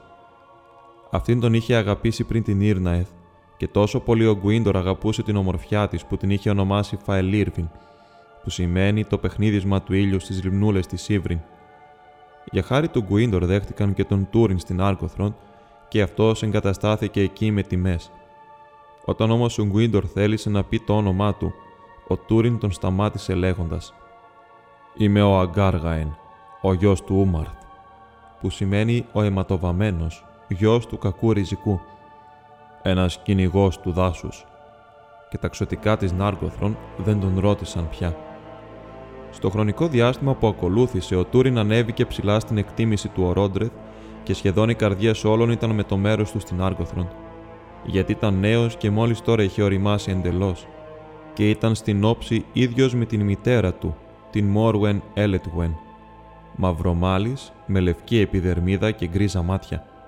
Και το πρόσωπό του ήταν το πιο όμορφο από κάθε άλλου θνητού ανθρώπου τις αρχαίες μέρες. Η κορμοστασιά του και η ομιλία του ήταν του αρχαίου βασιλείου του Ντόριαθ και ακόμη και ανάμεσα στα ξωτικά μπορούσαν να τον πάρουν για κάποιον από τους μεγάλους οίκους των Όλντορ. Γι' αυτό πολλοί τον ονόμαζαν Αντανέδελ, ξωτικό άνθρωπο. Το σπαθί, το αγκλάχελ του, το έφτιαξαν καινούριο οι επιδέξει μεταλλουργοί της Νάρκοθροντ και μόλο που ήταν πάντα μαύρο, οι άκρες του γυάλιζαν σαν χλωμή φωτιά και το ονόμασε Γκούρθαγκ, το σίδερο του θανάτου. Τόσο μεγάλη ήταν η παλικαριά και η δεξιοσύνη του στην τέχνη του πολέμου μέσα στα στενά όρια της φυλαγμένης παιδιάδας, που κι αυτός ο ίδιος έγινε γνωστός σαν Μόμεργιλ, το μαύρο σπαθί. Και τοξιτικά έλεγαν «Ο Μόμεργιλ αποκλείεται να σκοτωθεί εκτός από κακοτυχία ή κακόβουλο βέλος από μακριά». Και έτσι του έδωσαν αλυσιδωτό θώρακα φτιαγμένο από τους νάνους για να τον προστατεύει. Και έχοντας άγρια διάθεση βρήκε επίσης σε κάποιο οπλοστάσιο μια μάσκα νάνων, όλοι αιματοβαμένοι, και την φορούσε πριν την μάχη και οι εχθροί του το βάζαν στα πόδια μπροστά του. Τότε η καρδιά της Φιντούιλας, χωρίς να το θέλει, άφησε τον Γκουίντορ και έδωσε την αγάπη της στον Τούριν, αλλά ο Τούριν δεν πήρε είδηση τι είχε συμβεί. Και με την καρδιά σχισμένη η Φιντούιλας γέμισε λύπη, χλώμιασε και έπαψε να μιλά. Ο Γκουίντορ όμως ήταν όλο μαύρες σκέψεις και μια φορά μίλησε στη Φιντούιλας και της είπε: Κόρη του οίκου του Φινάρφιν, μην αφήνεις λύπη να μπει ανάμεσά μας. Γιατί μόλο που ο Μόργκοθ έχει καταστρέψει την ζωή μου, εγώ δεν έχω πάψει να σ' αγαπώ. Πήγαινε όπου σε οδηγεί η αγάπη, όμως πρόσεξε. Δεν είναι ταιριακτό τα μεγαλύτερα παιδιά του Ιλούβαταρ να παντρεύονται με τα νεότερα. Ούτε είναι φρόνιμο γιατί αυτοί είναι ολιγόχρονοι και γρήγορα φεύγουν και μας αφήνουν σε χειρία όσο υπάρχει ο κόσμος. Ούτε η μοίρα το δέχεται εκτός κι αν συμβεί μόνο μία ή δύο φορές για κάποια αιτία που είναι πάνω από εμά για να την καταλάβουμε. Όμως αυτός ο άνθρωπος δεν είναι ο Μπέρεν. Πραγματικά, κάποια μοίρα βασιλεύει στην ζωή του, όπως μπορεί να το διαβάσει πάνω του καθένας που τα μάτια του βλέπουν. Είναι όμως μοίρα σκοτεινή. Μη θελήσεις να μπεις σε αυτήν. Και αν το κάνεις, η αγάπη σου θα σε προδώσει και θα σου δώσει πίκρα και θάνατο. Γι' αυτό άκουσέ με καλά, γιατί αν και στα αλήθεια είναι Αγκάργοεν, γιος του Ούμαρθ, το σωστό του όνομα είναι Τούριν, γιος του Χούριν, τον οποίο ο Μόργοθ κρατά στην Άγμαν και του οποίου έχει καταραστεί όλη την οικογένεια. Μην αμφιβάλλεις για τη δύναμη του Μόργοθ Μπαούκλιρ, δεν την βλέπεις γραμμένη επάνω μου. Τότε η Φιντούιλας έμεινε πολλή ώρα σκεπτική, αλλά στο τέλος είπε μόνο «Ο Τούριν, ο γιος του Χούριν, δεν με αγαπά, ούτε θα με αγαπήσει». Όταν τώρα ο Τούριν έμαθε από τη Φιντούιλα τι είχε συμβεί, θύμωσε και είπε στον Κουίντορ «Σ' αγαπώ γιατί μέσωσες και φρόντισες για μένα.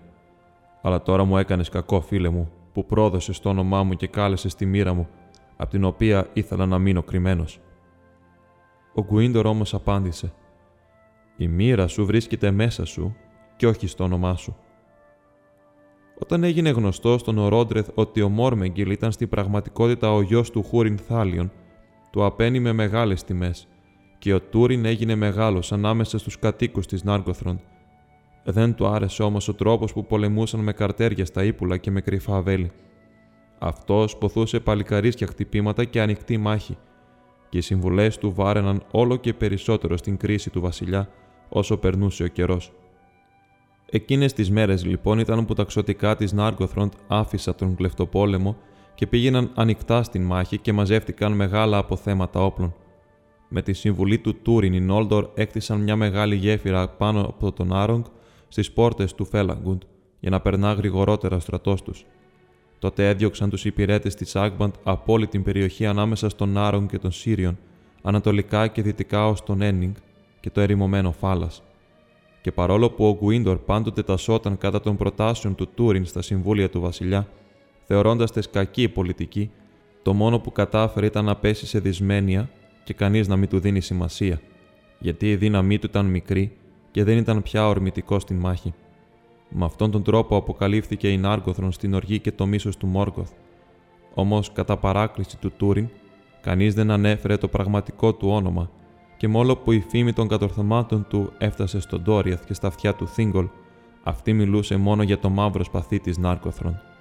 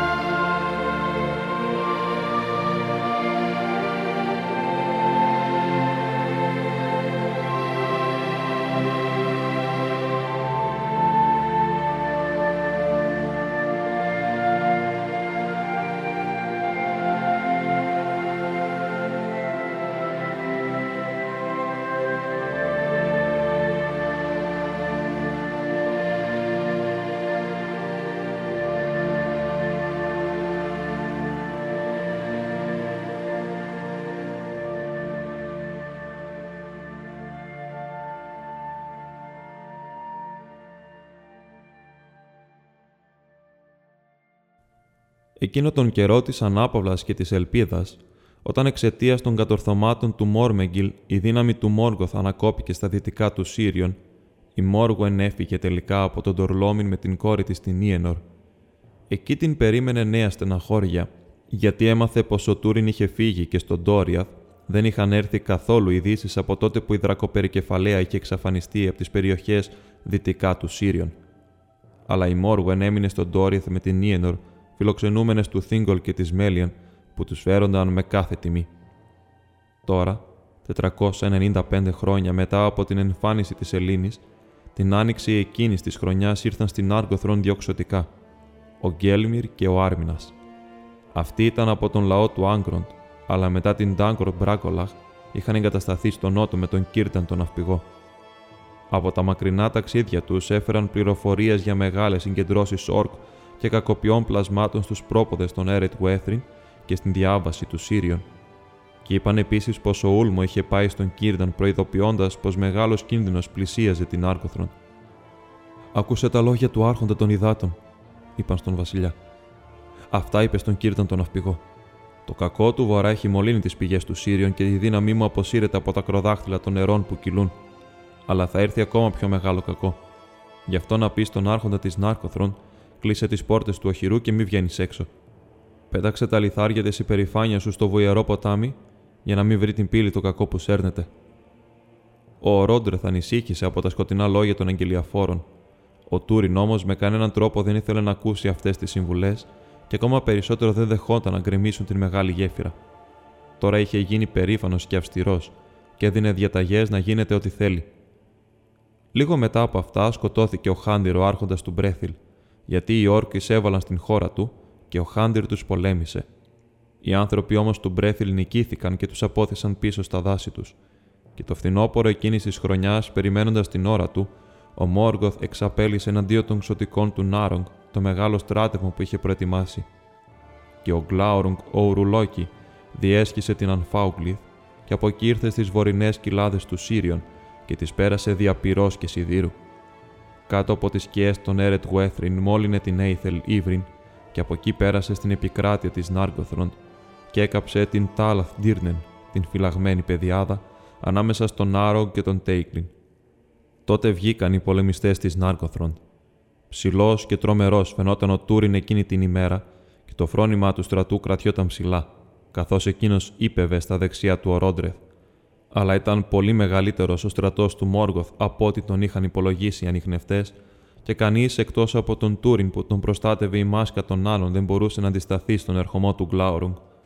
Τα ξωτικά αναγκάστηκαν να υποχωρήσουν και οι όρκ τους ανάγκασαν να μπουν στην κοιλάδα του του Μουχάλαντ, ανάμεσα στον Γκίγκλιθ και τον Άρογκ, και εκεί τους περικύκλωσαν.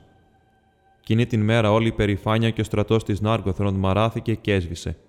Και ο Ρόντρεθ σκοτώθηκε στην πρώτη γραμμή της μάχης και ο Γκουίντορ, ο γιος του Γκουίλιν, τραυματίστηκε θανάσιμα. Ο Τούριν όμως έτρεξε να τον βοηθήσει και όλοι το έβαζαν στα πόδια μπροστά του. Και πήρε τον Γκουίντορ από το άτακτο πλήθος και ξεφεύγοντας το δάσος τον ακούμπησε στο χορτάρι. Τότε ο Γκουίντορ είπε στον Τούριν: Μεταφέροντάς με, ξεπληρώνεις τότε που σε μετέφερα εγώ. Αλλά η δική μου μεταφορά ήταν κακορίζικη και η δική σου μάτη, γιατί το σώμα μου έχει φθαρεί πέρα από κάθε γιατριά και πρέπει να αφήσω την μέση γη. Και μόλο που σ' αγαπώ γε του Χούριν, δεν πάβω να μετανιώνω για τη μέρα που σε πήρα από του Σόρκ, γιατί αν δεν ήταν η παλικαριά σου και η περηφάνεια σου, εγώ θα είχα ακόμη αγάπη και ζωή και η Νάργκοθρον θα κρατούσε λίγο ακόμη. Τώρα, αν μ' αγαπάς, άφησέ με. Τρέξε στην Άργοθρον και σώσε τη Φιντούιλας. Και σου λέω και αυτό το τελευταίο. Αυτή μόνο στέκεται ανάμεσα σε σένα και στην μοίρα σου. Αν δεν της παρασταθείς, τότε η μοίρα σου θα σε βρει οπωσδήποτε. Έχε γεια. Τότε ο Τούριν έτρεξε πίσω στην Άργοθρον, συγκεντρώνοντας όσους άτακτους συναντούσε στον δρόμο. Και καθώς περνούσαν, τα φύλλα έπεφταν από τα δέντρα από τον δυνατό άνεμο γιατί το φθινόπωρο έδινε τη θέση τους σε έναν άγριο χειμώνα. Ο στρατός όμως των Ορ και ο Γκλάουρουγκ, ο Δράκος, είχαν φτάσει πριν από αυτόν και είχαν έρθει ξαφνικά πριν να καταλάβουν τι είχε συμβεί στο πεδίο του Τουμχάλαντ, όσοι είχαν μείνει φρουρά. Εκείνη την ημέρα η γέφυρα του Νάροκ βγήκε σε κακό, γιατί ήταν μεγάλη και γερά φτιαγμένη και δεν μπορούσαν εύκολα να την χαλάσουν. Έτσι ο εχθρός πέρασε με άνεση το βαθύ ποτάμι και ο Γκλάουρουγκ ήρθε ξερνώντας φωτιά στις πόρτες του Φέλαγκουτ τη έριξε και μπήκε μέσα. Και όταν ο Τούριν έφτασε, η τρομερή λαιλασία της Νάρκοθρον είχε σχεδόν ολοκληρωθεί. Οι όρκοι είχαν τρέψει σε φυγή όσους στρατιώτες είχαν απομείνει και λαιλατούσαν τα μεγάλα παλάτια και τις αίθουσες, αρπάζοντας και καταστρέφοντας. Αλλά όσες γυναίκες και κορίτσια δεν κάηκαν ή δεν σκοτώθηκαν, τις είχαν μαζέψει στις βεράντες μπροστά στις πόρτες για να τις πάρουν σκλάβες στην εξουσία του Μόρκοθ. Σε αυτόν τον θρήνο και την καταστροφή έφτασε ο Τούριν και κανείς δεν μπόρεσε να του αντισταθεί. Ή δεν ήθελε, αν και σκότωσε όλους όσοι βρέθηκαν μπροστά του. Πέρασε την γέφυρα και με το σπαθί του άνοιξε δρόμο προς τις εχμάλωτες. Και τώρα στεκόταν μόνος του γιατί οι λιγοστοί που τον ακολούθησαν είχαν τραπεί σε φυγή. Τη στιγμή όμως εκείνη πετάχτηκε ο Γκλάουρουγκ από τις πόρτες που έχασκαν και πήγε από πίσω, ανάμεσα στον Τούριν και την γέφυρα. Ύστερα ξαφνικά μίλησε το πονηρό πνεύμα που βρισκόταν μέσα του και είπε «Χαίρε, γε του Χούριν, καλό συναπάντημα». Τότε ο Τούριν στράφηκε πίσω με ένα πίδημα και βάδισε εναντίον του. Οι άκρες του Γκούρθανκ έλαμπαν σαν φλόγα. Ο Γκλάουρουγκ όμως συγκράτησε την πύρινη πνοή του και άνοιξε φαρδιά πλατιά τα φιδίσια του μάτια και ατένισε τον Τούριν. Χωρίς φόβο, ο Τούριν τα κοίταξε καθώς ύψωνε το σπαθί και αμέσως έπεσε κάτω από την παραλυτική γοητεία των αυλέφαρων ματιών του δράκου και έμεινε στην μέση ακίνητος. Τότε για πολλή ώρα στάθηκε λες και ήταν σμιλευμένος από πέτρα, και οι δυο τους ήταν ολομόναχοι, σιωπηλοί μπροστά στις πόρτες της Νάρκοθρον. Ο Γκλάουρουγκ όμως μίλησε ξανά, προκαλώντας τον Τούριν και είπε: Πονηρά ήταν όλα σου τα έργα γε του Χούριν. Αχάριστε θέτε γε, παράνομε, φωνιά του φίλου σου, κλέφτη της αγάπης, σφετεριστή της Νάργκοθρον, καπετάνα περίσκεπτε, που παράτησε στην οικογένειά σου. Η μητέρα σου και οι άδελφοί σου ζουν σαν σκλάβες στον Τορλόμιν, στην δυστυχία και την ανέχεια. Εσύ είσαι εντυμένος σαν πρίγκιπας. Αυτές όμως φορούν κουρέλια. Αυτές ποθούν να σε δουν, αλλά εσένα δεν σε νοιάζει. Πολύ θα χαρεί ο πατέρας σου να μάθει πως έχει τέτοιο γιο. Και σίγουρα θα το μάθει. και ο Τούριν, επειδή βρισκόταν κάτω από την επίδραση της μαγείας του Γκλάουρουγκ, είδε τον εαυτό του σε έναν καθρέφτη παραμορφωμένο από κακία και συχάθηκε από το θέαμα. Και ενώ ακόμα ήταν εχμάλωτος των ματιών του δράκου και το πνεύμα του ήταν παγιδευμένο σε βασανιστήρια και δεν μπορούσε να κουνηθεί, οι όρκ απομάκρυναν τους συγκεντρωμένους εχμάλωτους, πέρασαν πλάι από τον Τούριν και διέσχισαν την γέφυρα. Ανάμεσά τους ήταν η Φιντούιλας που φώναζε στον Τούριν καθώς προχωρούσε αλλά ο Γκλάουρουγκ απελευθέρωσε τον Τούριν μόνο όταν οι φωνές και οι θρύνοι των εχμαλώτων χάθηκαν στον βορεινό δρόμο. Ο Τούριν δεν μπόρεσε να διώξει από τα αυτιά του εκείνη τη φωνή που θα τον κυνηγούσε πάντα στο μέλλον. Τότε ξαφνικά ο Γκλάουρουγκ τράβηξε το βλέμμα του και περίμενε. Και ο Τούριν αναδεύτηκε αργά, σαν κάποιος που ξυπνά από εφιαλτικό όνειρο, και όταν συνήλθε, όρμησε εναντίον του δράκου με μια κραυγή. Ο Γκλάουρουγκ όμως γέλασε και είπε: αν θέλεις να σκοτωθείς, ευχαρίστως να σε σκοτώσω. Αλλά αυτό δεν θα βοηθήσει την Μόργουεν και την Ιενορ. Δεν έδωσες καμιά σημασία στις φωνές της ξωτικογυναίκας. Θα αρνηθείς και τους δεσμούς του αίματος. Ο Τούριν όμως σηκώνοντα το σπαθί του όρμησε κατά πάνω στα μάτια του δράκου και ο Γκλάουρουγκ οπισθοχωρώντα γρήγορα πυργώθηκε πάνω θέτου και είπε «Όχι, τουλάχιστον είσαι γενναίος γενναιότερος από όλους όσους έχω συναντήσει. Και λένε ψέματα όσοι λένε ότι εμείς από την πλευρά μας δεν τιμούμε την παλικαριά των εχθρών μας. Δες τώρα, σου προσφέρω ελευθερία. Πήγαινε στους δικούς σου, αν μπορείς. Φύγε. Και αν ξωτικό ή άνθρωπος απομείνει για να κάνει ιστορία τις μέρες αυτές, τότε σίγουρα θα σε αναφέρει με περιφρόνηση αν δεν αποδεχτείς αυτό το δώρο. Ο Τούριν τότε, ζαλισμένος από τα μάτια του δράκου που έκανε πω φερόταν σαν εχθρός που νιώθει ήκτο, πίστεψε τα λόγια του Γκλάουρουγκ και αλλάζοντας δρόμο, πέρασε τρέχοντας την γέφυρα. Αλλά όπως έφευγε, ο Γκλάουρουγκ μίλησε πίσω του και είπε με σκληρή φωνή: Βιά σου τώρα, γε του Χούριν, για τον Τορλόμιν. Ή μπορεί και οι Όρκ να φτάσουν πριν από σένα ξανά. Και αν καθυστερήσεις για τη Φιντούιλας, τότε δεν θα ξαναδείς ποτέ την Μόρουεν ούτε την αδελφή σου την Ιενορ και θα έχεις την κατάρα τους. Ο Τούριν όμως έφυγε ακολουθώντας τον δρόμο προς τα βόρεια και ο Γκλάουρουγκ γέλασε για άλλη μια φορά γιατί είχε φέρει σε πέρα στην αποστολή του αφέντη του. Μετά στράφηκε στις δικές του απολαύσεις και αμόλυσε την πύρινη ανάσα του και έκαψε τα πάντα γύρω του. Όλους όμως τους όρκ που ήταν απασχολημένοι με τη λαιλασία τους έβγαλε έξω κακήν κακός και τους έδιωξε χωρίς να τους αφήσει να πάρουν το παραμικρό από όσα είχαν αρπάξει. Ύστερα γκρέμισε την γέφυρα και την έριξε στον αφρισμένο Νάροκ, και έτσι ασφαλισμένος συγκέντρωσε όλα τα πλούτη του Φέλαγκουντ σε ένα σωρό στην πιο βαθιά αίθουσα και ξάπλωσε επάνω τους και αναπαύτηκε για λίγο. Και ο Τούριν πήρε βιαστικά τους δρόμους προς τα βόρεια, αν και οι περιοχές τώρα ήταν ερημωμένες ανάμεσα στον Νάροκ και τον Τέιγκλιν, και ο άγριος χειμώνας κατέβηκε να τον συναντήσει. Γιατί εκείνη την χρονιά το χιόνι έπεσε πριν περάσει το φθινόπωρο και η άνοιξη ήρθε αργά και κρύα. Συνεχώς του φαινόταν καθώς προχωρούσε ότι άκουγε τις φωνές της Φιντούιλας να φωνάζει το όνομά του σε δάση και λόφους και η αγωνία του ήταν μεγάλη. Αλλά η καρδιά του ήταν αναμένη με τα ψέματα του Γκλάουρουγκ και έβλεπε συνέχεια στο νου του του Σόρκ να καίνε το σπίτι του Χούριν ή να κάνουν βασανιστήρια στην Μόργουεν και την Ιενορ και συνέχιζε τον δρόμο του δίχως ποτέ να αλλάζει πορεία.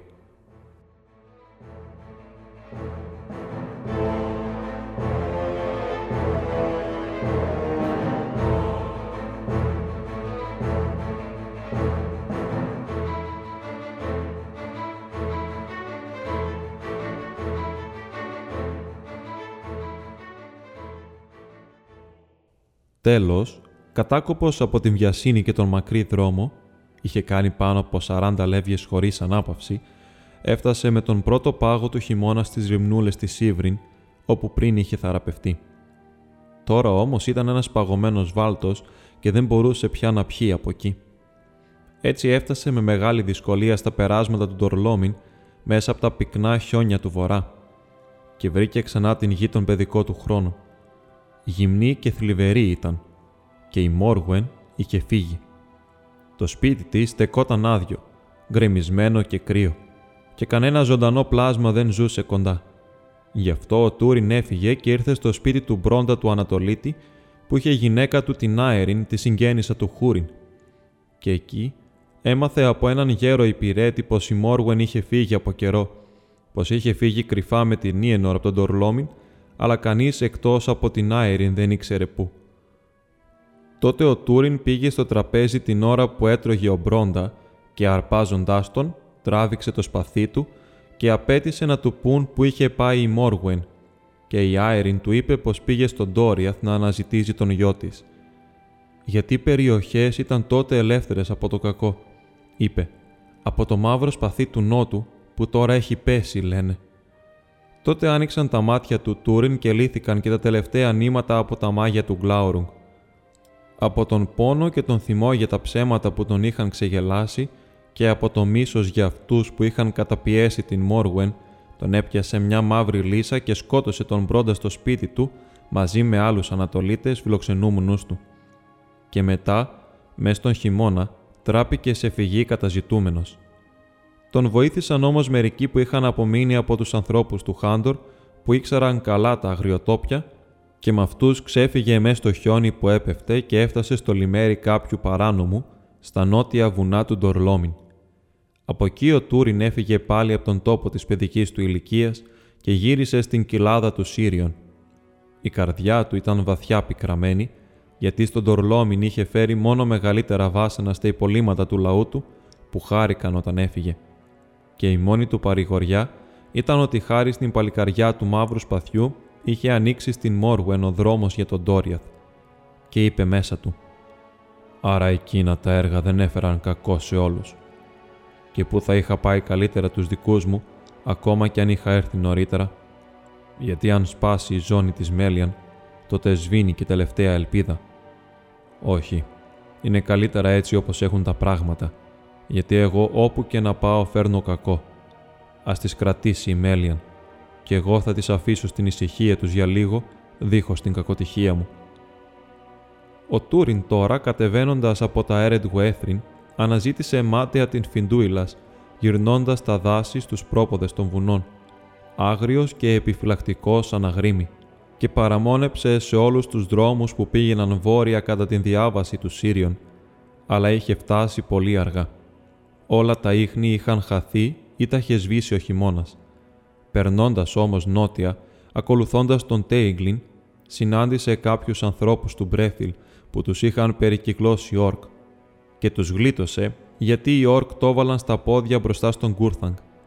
Είπε πως τον έλεγαν ο αγριάνθρωπος των δασών και αυτοί τον παρακάλεσαν να έρθει και να μείνει μαζί τους. Αυτός όμως είπε πως είχε μια αποστολή ανεκπλήρωτη ακόμα, να βρει την Φιντούιλα στην κόρη του Ορόντρεθ της Νάρκοθρον.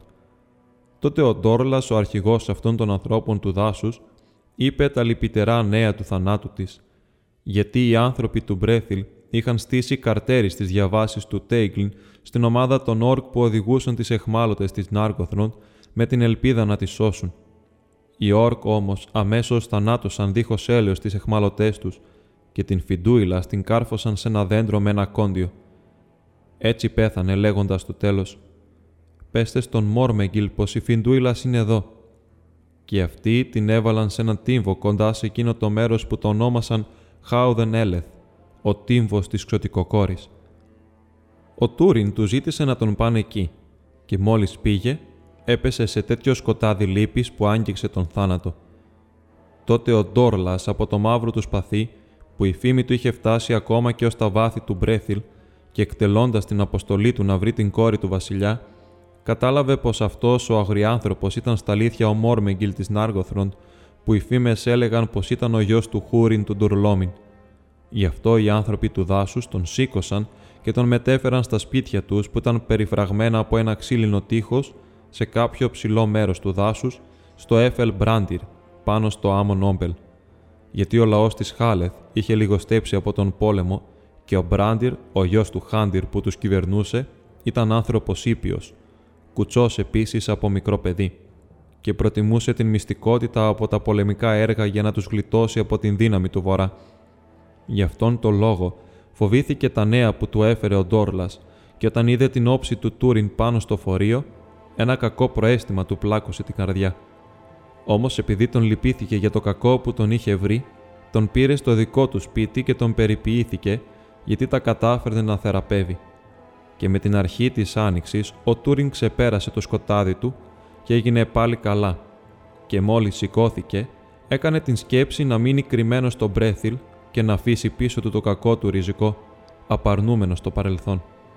Πήρε λοιπόν καινούριο όνομα, του Ράμπαρ, που στην γλώσσα των ανώτερων ξωτικών σήμαινε κύριος της μοίρας, και παρακάλεσε τους ανθρώπους του δάσους να ξεχάσουν πως ήταν ξένος ανάμεσά τους ή πω είχε ποτέ κάποιο άλλο όνομα. Παρ' όλα αυτά δεν μπορούσε να αφήσει τελείως τα πολεμικά έργα. Δεν μπορούσε να ανεχθεί να έρχονται οι όρκ στις διαβάσεις του Τέιγκλιν, ούτε να πλησιάζουν το Χάουδεν Έλεθ, και έκανε την περιοχή τόπο τρόμου για αυτούς, έτσι ώστε την απέφευγαν. Άφησε όμως κατά μέρος το μαύρο του σπαθί και αντί γι' αυτό χρησιμοποιούσε το τόξο και το ακόντιο.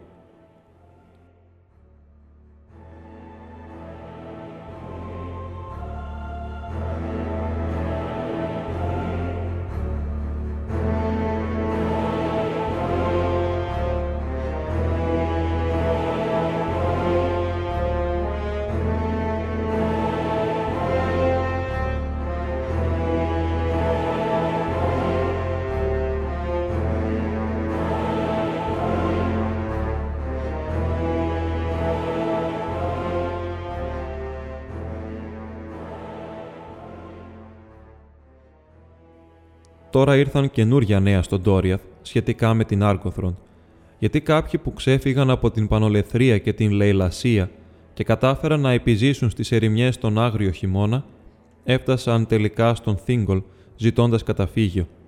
Και οι φύλακες των συνόρων τους έφεραν στον βασιλιά και μερικοί έλεγαν πως όλοι οι εχθροί είχαν αποσυρθεί κατά τα βόρεια και άλλοι πως ο Γκλάουρουγκ ήταν ακόμα στα παλάτια του Φέλαγκουντ και μερικοί έλεγαν ότι ο Μόρμεγγιλ σκοτώθηκε και άλλοι ότι τον είχε μαγέψει ο δράκος και έμενε ακόμη εκεί πετρωμένος. Όλοι όμως δήλωναν κατηγορηματικά πως ήταν γνωστό σε πολλούς της Νάργοθρον πριν το τέλος πως ο Μόρμεγγιλ δεν ήταν άλλος παρά ο Τούριν, ο γιος του Χούριν του Ντορλόμιν. Τότε η Μόρουεν, τρελή από αγωνία, αδιαφορώντας για τις συμβουλές της Μέλιαν, πήρε ένα άλογο και έφυγε μόνη της στις ερημιές αναζητώντας τον γιο της ή κάποια αλήθεια γι' αυτόν και έτσι ο Θίγκολ έστειλε τον Μάμπλουγκ πίσω της, με πολλούς κληραγωγημένου φύλακες των συνόρων να την βρουν και να την προστατέψουν, και να μάθουν ό,τι νέα μπορούσαν. Αλλά στην Ιενορ δόθηκε διαταγή να μείνει πίσω.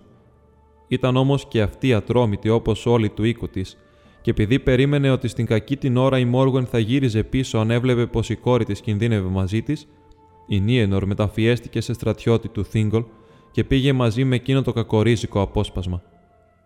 Πρόφτασαν την Μόργουεν στις όχθες του Σύριον και ο Μάμπλουγκ την παρακάλεσε να επιστρέψει στο Μένεγκροθ. Αλλά ήταν λες και τη είχαν κάνει μάγια και δεν άλλαζε γνώμη με τίποτα. Τότε επίσης αποκαλύφθηκε ο ερχομός της Νίενορ και παρά την προσταγή της Μόργουεν, αυτή δεν γύριζε πίσω. Και ο Μάμπλουγκ αναγκάστηκε να τη φέρει στα κρυφά περάσματα στις λίμνες του Λικόφωτο και πέρασαν στην απέναντι όχθη του Σύριον. Και μετά από τρεις μέρες ταξίδι, έφτασαν στο άμμον Έθιρ, τον λόφο των κατασκόπων, που πολύ παλιά και με μεγάλο κόπο είχε υψώσει ο Φέλαγκουντ μια λεύγα απόσταση από τις πύλες της Νάρκοθρον. Εκεί ο Μάμπλουγκ έβαλε φρουρά από υπείς γύρω από την Μόργουεν και την κόρη της και τους απαγόρευσε να πάνε πιο πέρα. Αυτός όμως, μη διακρίνοντας από τον λόφο κανένα ίχνος εχθρών, κατέβηκε με τους ανιχνευτές του στον Άρογκ όσο πιο προσεκτικά μπορούσε. Αλλά ο Γκλάουρουγκ είχε πάρει είδηση όλα όσα έκαναν και ξαναμένος από τον θυμό βγήκε και ξάπλωσε στο ποτάμι. Πυκνοί υδρατμοί και βρώμικες αναθυμιάσεις υψώθηκαν και ο Μάμπλουν και η ομάδα του τυφλώθηκαν και δεν έβλεπαν μέσα σε αυτά. Τότε ο Γκλάουρουγκ πέρασε στην ανατολική πλευρά του Νάρογκ. Βλέποντας την επίθεση του δράκου οι φρουροί πάνω στο άμμον Έθιρ, προσπάθησαν να απομακρύνουν την Μόργουεν και την Ιενορ και να φύγουν μαζί με αυτές όσο πιο γρήγορα μπορούσαν πίσω κατά την Ανατολή. Αλλά ο αέρας έφερε τους ζαλιστικού υδρατμούς και τους τύλιξε και τα άλογά τους αφηνίασαν από την δρακοβρώμα, και αυτοί δεν μπορούσαν να τα ελέγξουν και άρχισαν να τρέχουν εδώ και εκεί έτσι ώστε μερικοί έπεσαν πάνω σε δέντρα και σκοτώθηκαν, και άλλους τους πήγαν μακριά. Έτσι χάθηκαν και οι γυναίκες, και για τη Μόργουεν ποτέ στα αλήθεια δεν έφτασαν σίγουρες πληροφορίες στον Τόριαθ. Αλλά την Ιενορ την έριξε κάτω το άλογό της και αυτή δεν έπαθε τίποτε, αλλά γύρισε πίσω στο άμμον Έθιρ να περιμένει τον Μάμπλουγκ. Και έτσι βγήκε στο φως του ήλιου, πάνω από τις αναθυμιάσεις και στρέφοντας το βλέμμα προς τα δυτικά, βρέθηκε να κοιτά ίσια στα μάτια των Γκλάουρουγκ που είχε ακουμπήσει το κεφάλι του στην κορυφή του λόφου. Η θέλησή της πάλεψε για λίγο εναντίον του, αλλά αυτός, ξέροντας ποια είναι, έβαλε όλη του την δύναμη και την ανάγκασε να στρέψει το βλέμμα της μέσα στα μάτια του και της έκανε μάγια να πέσει σε μαύρο σκοτάδι και σε απόλυτη λησμονιά. Έτσι που να μην μπορεί να θυμηθεί τίποτε από ό,τι της είχε συμβεί, ούτε το όνομά της ούτε τίποτα άλλο. Και για πολλές μέρες δεν μπορούσε ούτε να ακούσει ούτε να δει, ούτε να μετακινηθεί με την θέλησή της. Τότε ο Γκλάουρουγκ την άφησε να στέκεται ολομόναχη στο άμμον Έθιρ και γύρισε πίσω στην Άργκοθρον. Ο Μάμπλουγκ τώρα που με μεγάλη τόλμη εξερεύνησε τα δώματα του Φέλαγκουντ όσο έλειπε ο δράκος, τράπηκε σε φυγή όταν τον άκουσε να πλησιάζει και γύρισε πίσω στο άμμον Έθιρ. Ο ήλιος είχε δύσει και είχε νυχτώσει ώσπου να ανέβει τον λόφο και εκεί δεν βρήκε κανέναν εκτός από την Ιενορ να στέκεται ολομόναχη κάτω από τα αστέρια σαν πέτρινο άγαλμα. Δεν έλεγε κουβέντα ούτε άκουγε, αλλά αν της έπαιρνε το χέρι ακολουθούσε. Και έτσι καταλυπημένος την πήρε να φύγουν, αν και του φαινόταν μάταιο, γιατί μάλλον θα χάνονταν και οι δυο δίχως βοήθεια στην ερημιά. Αλλά τους βρήκαν τρεις σύντροφοι του Μάμπλουγκ και σιγά σιγά προχώρησαν βόρεια-ανατολικά προς τα σύνορα του Ντόριαθ. Πέρασαν από τον Σύριον και την φυλαγμένη γέφυρα κοντά στο σημείο που έπεφτε σε αυτόν ο Εσγκάλντουιν. Αργά-αργά η δύναμη της Νίενορ ξαναγύριζε καθώς πλησίαζαν τον Ντόριαθ, αλλά ακόμη δεν μπορούσε ούτε να μιλήσει ούτε να ακούσει και πήγαινε τυφλά όπου την οδηγούσαν. Τελικά όμως καθώς πλησίαζαν τα σύνορα, έκλεισε τα ορθάνυχτα μάτια της και ήθελε να κοιμηθεί. Και την έβαλα να ξαπλώσει και αυτοί να ξεκουραστούν χωρίς να πάρουν προφυλάξεις γιατί ήταν εντελώς κατάκοποι. Εκεί δέχτηκαν την επίθεση μιας συμμορίας Σόρκ, από αυτούς που τώρα πήγαιναν συχνά όσο πιο κοντά τολμούσαν στα σύνορα του Ντόριαθ. Εκείνη όμως την ώρα η Νίενορ ξαναβρήκε την όραση και την ακοή της και ξυπνώντας από τις κραυγές των Όρκ, πετάχτηκε καταφοβισμένη και το έβαλε στα πόδια πριν την πλησιάσουν. Τότε οι Όρκ άρχισαν να την καταδιώκουν μεταξωτικά στο κατόπι τους, που πρόφτασαν τους Όρκ και τους σκότωσαν πριν προλάβουν να τις κάνουν κακό. Η Νίενορ όμω τους ξέφυγε γιατί έτρεχε τρελή από τον φόβο. πιο γρήγορη και από ελάφι, σκίζοντας τα ρούχα της στον δρόμο της, ώσπου έμεινε γυμνή. Και την έχασαν από τα μάτια τους τρέχοντας προς τα βόρεια και μόλο που την έψαξαν πολύ, ούτε την ίδια βρήκαν ούτε τα ίχνη της. Τελικά ο Μάμπλουγκ γύρισε απελπισμένος στο Μένεκροθ και είπε τα νέα. Ο Θίγκολ τότε και οι Μέλιαν λυπήθηκαν πάρα πολύ. Αλλά ο Μάμπλουγκ έφυγε ξανά και για πολύ καιρό ζητούσε μάταια πληροφορίες για την Μόργουεν και την Νίενορ. Η Νίενορ όμως έτρεξε μέσα στο δάσος, ώσπου δεν άντεξε άλλο. Και τότε έπεσε και κοιμήθηκε και πάλι ξύπνησε. Και το πρωινό ήταν ηλιόλουστο και αυτή χαιρόταν το φως, λες κι ήταν κάτι πρωτόφαντο. Και όλα όσα έβλεπε της φαίνονταν καινούρια και άγνωστα, γιατί δεν είχε ονόματα γι' αυτά.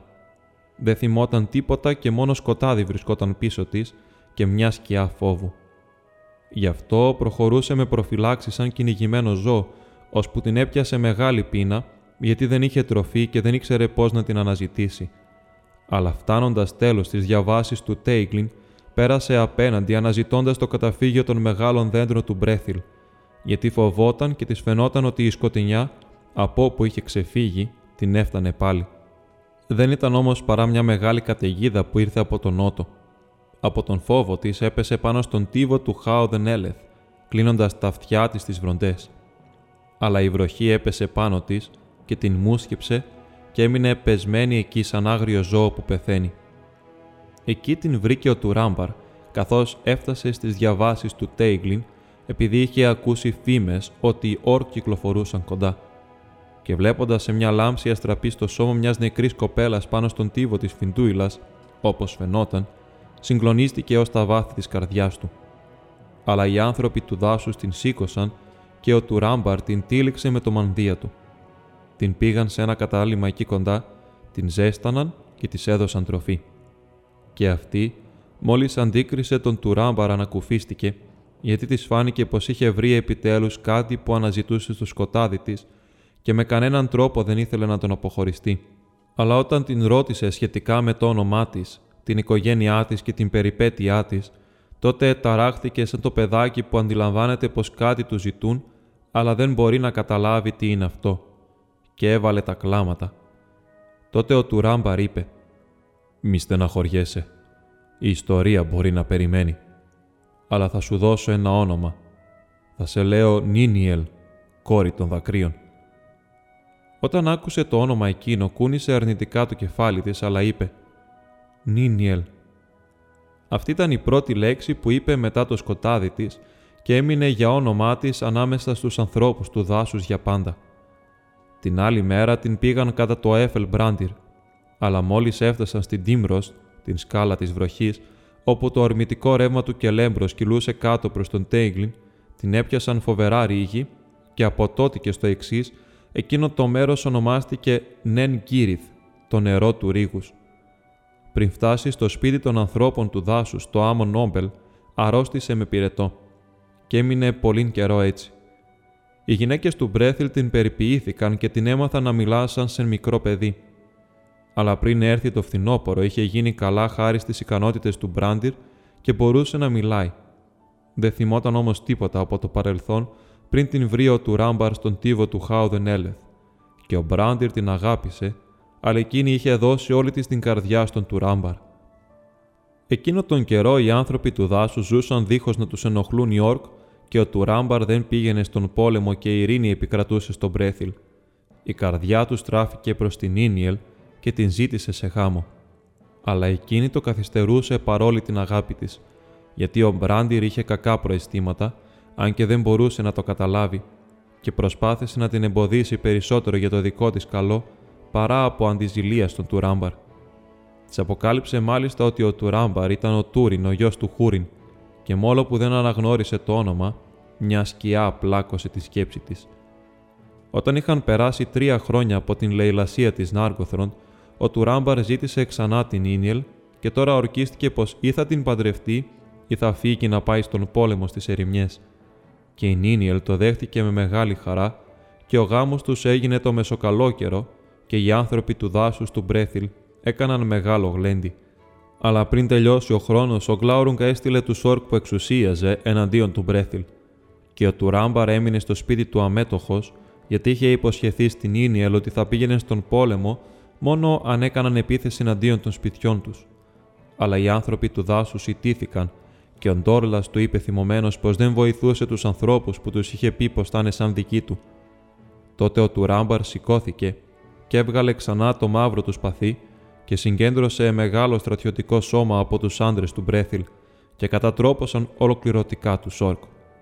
Ο Γκλάουρνγκ όμως πήρε πληροφορίες ότι το μαύρο σπαθί βρισκόταν στο Μπρέθιλ και άρχισε να στοχάζεται αυτά που άκουσε και να σχεδιάζει καινούριο κακό.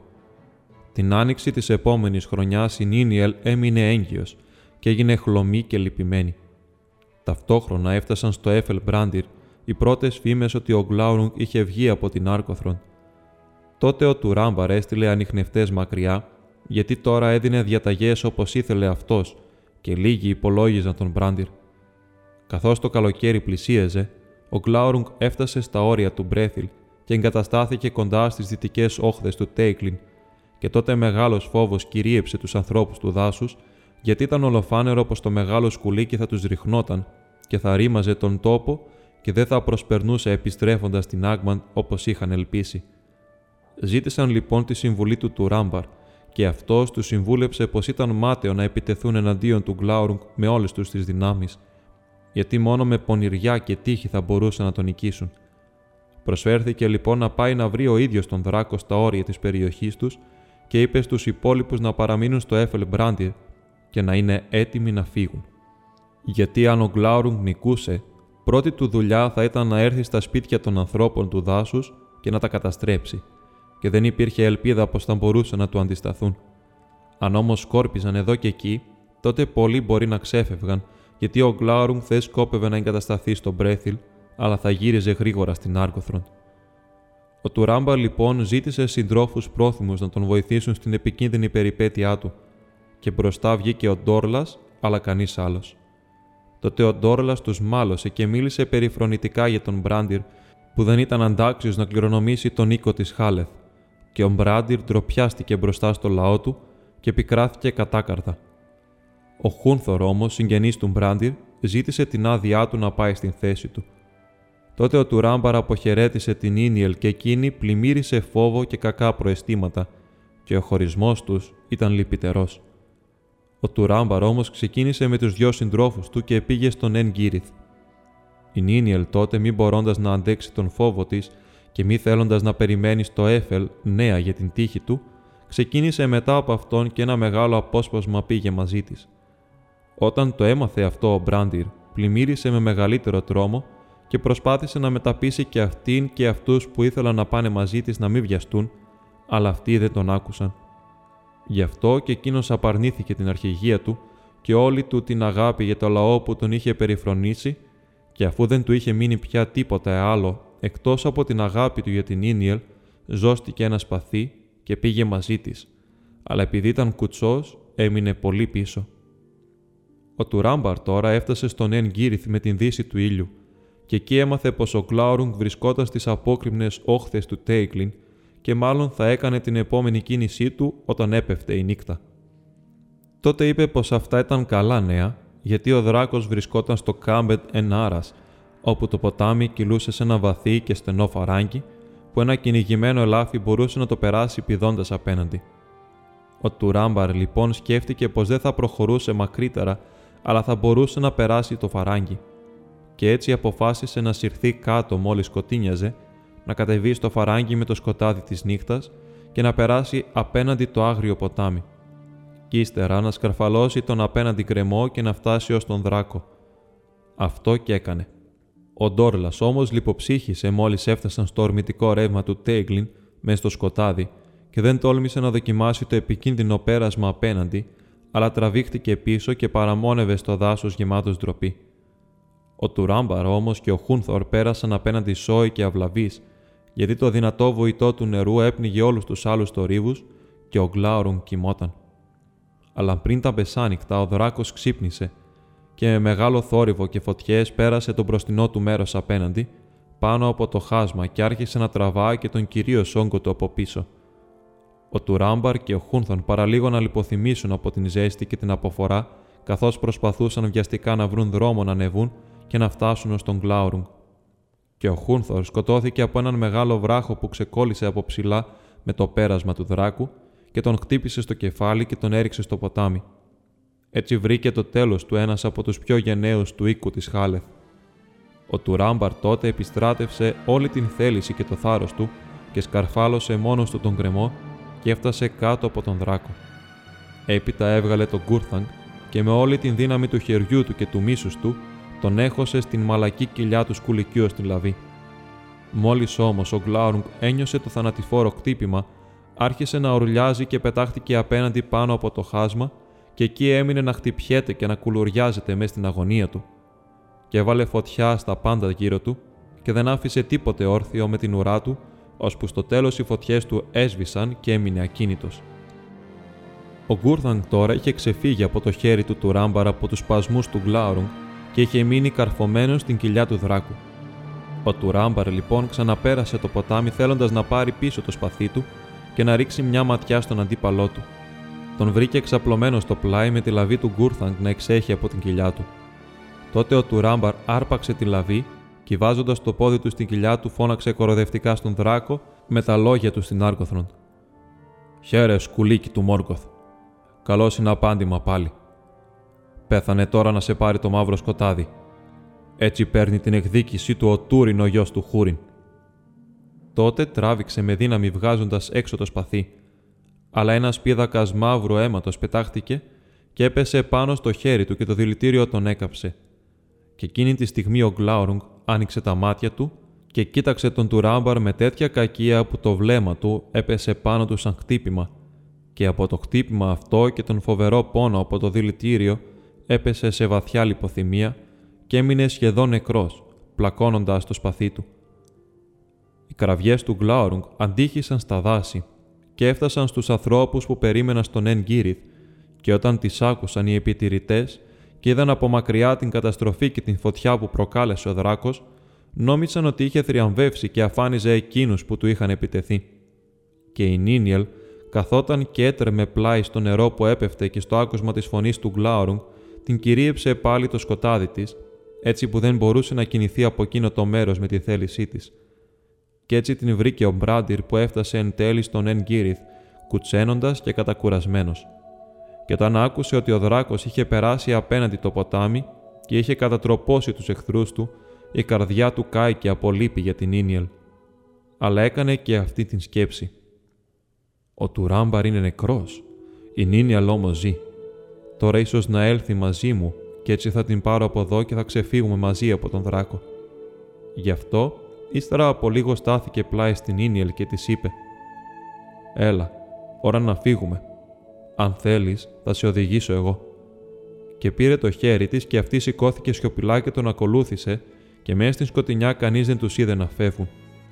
Αλλά όπως κατηφόρησαν το μονοπάτι κατά τις διαβάσεις, βγήκε το φεγγάρι και φώτισε με έναν γκρίζο φως την γη και η Νίνιελ είπε «Είναι αυτός ο δρόμος» και ο Μπράντιρ απάντησε πως δεν ήξερε κανέναν δρόμο εκτός από τον δρόμο της φυγής από τον Γκλάουρουγκ και της διαφυγής στην ερημιά. Αλλά η Νίνιελ είπε «Το μαύρο σπαθί ήταν ο αγαπημένος μου και ο άντρας μου. Το μόνο που έχω να κάνω είναι να πάω να τον βρω.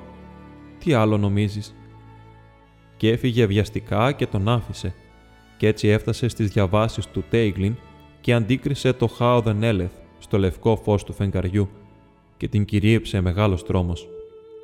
Τότε με μια κραυγή γύρισε πετώντας το μανδύα της και άρχισε να τρέχει νότια, παράλληλα με το ποτάμι, και η λευκή της φορεσιά έλαμπε στο φεγγαρόφωτο. Έτσι την είδε ο Μπράντιρα από τη λοφοπλαγιά και γύρισε να της κόψει τον δρόμο, αλλά ήταν ακόμη πίσω της όταν εκείνη έφτασε στον τόπο που είχε αφανίσει ο Γκλάουρουγκ στην άκρη του Κάμπετ Ενάρας Εκεί δε πεσμένο τον δράκο, αλλά δεν του έδωσε σημασία, γιατί πλάι του ήταν πεσμένος ένας άνθρωπος. Έτρεξε στον Τουράμπαρ και φώναξε το όνομά του μάταια. Ύστερα, βλέποντας πως το χέρι του ήταν καμένο, το έπλυνε με τα δάκρυά της και το έδεσε με ένα κομμάτι από τα φορέματά της και τον φιλούσε και του φώναζε πάλι να ξυπνήσει. Τότε ο Γκλάουρουγκ αναδεύτηκε για τελευταία φορά πριν πεθάνει και είπε με την τελευταία του πνοή «Χαίρε Νίενορ, διγατέρα του Χούριν, ανταμώνουμε ξανά πριν το τέλος. και σου εύχομαι να χαρείς που βρήκες επιτέλους τον αδελφό σου. Και τώρα θα τον γνωρίσεις. Έναν μαχαιροβγάλτη στο σκοτάδι, ύπουλο με τους εχθρούς, άπιστο με τους φίλους, κατάρα για τους δικούς του, τον Τούριν, τον γιο του Χούριν. Το χειρότερο όμως από όλα τα έργα του θα το νιώσεις μέσα σου.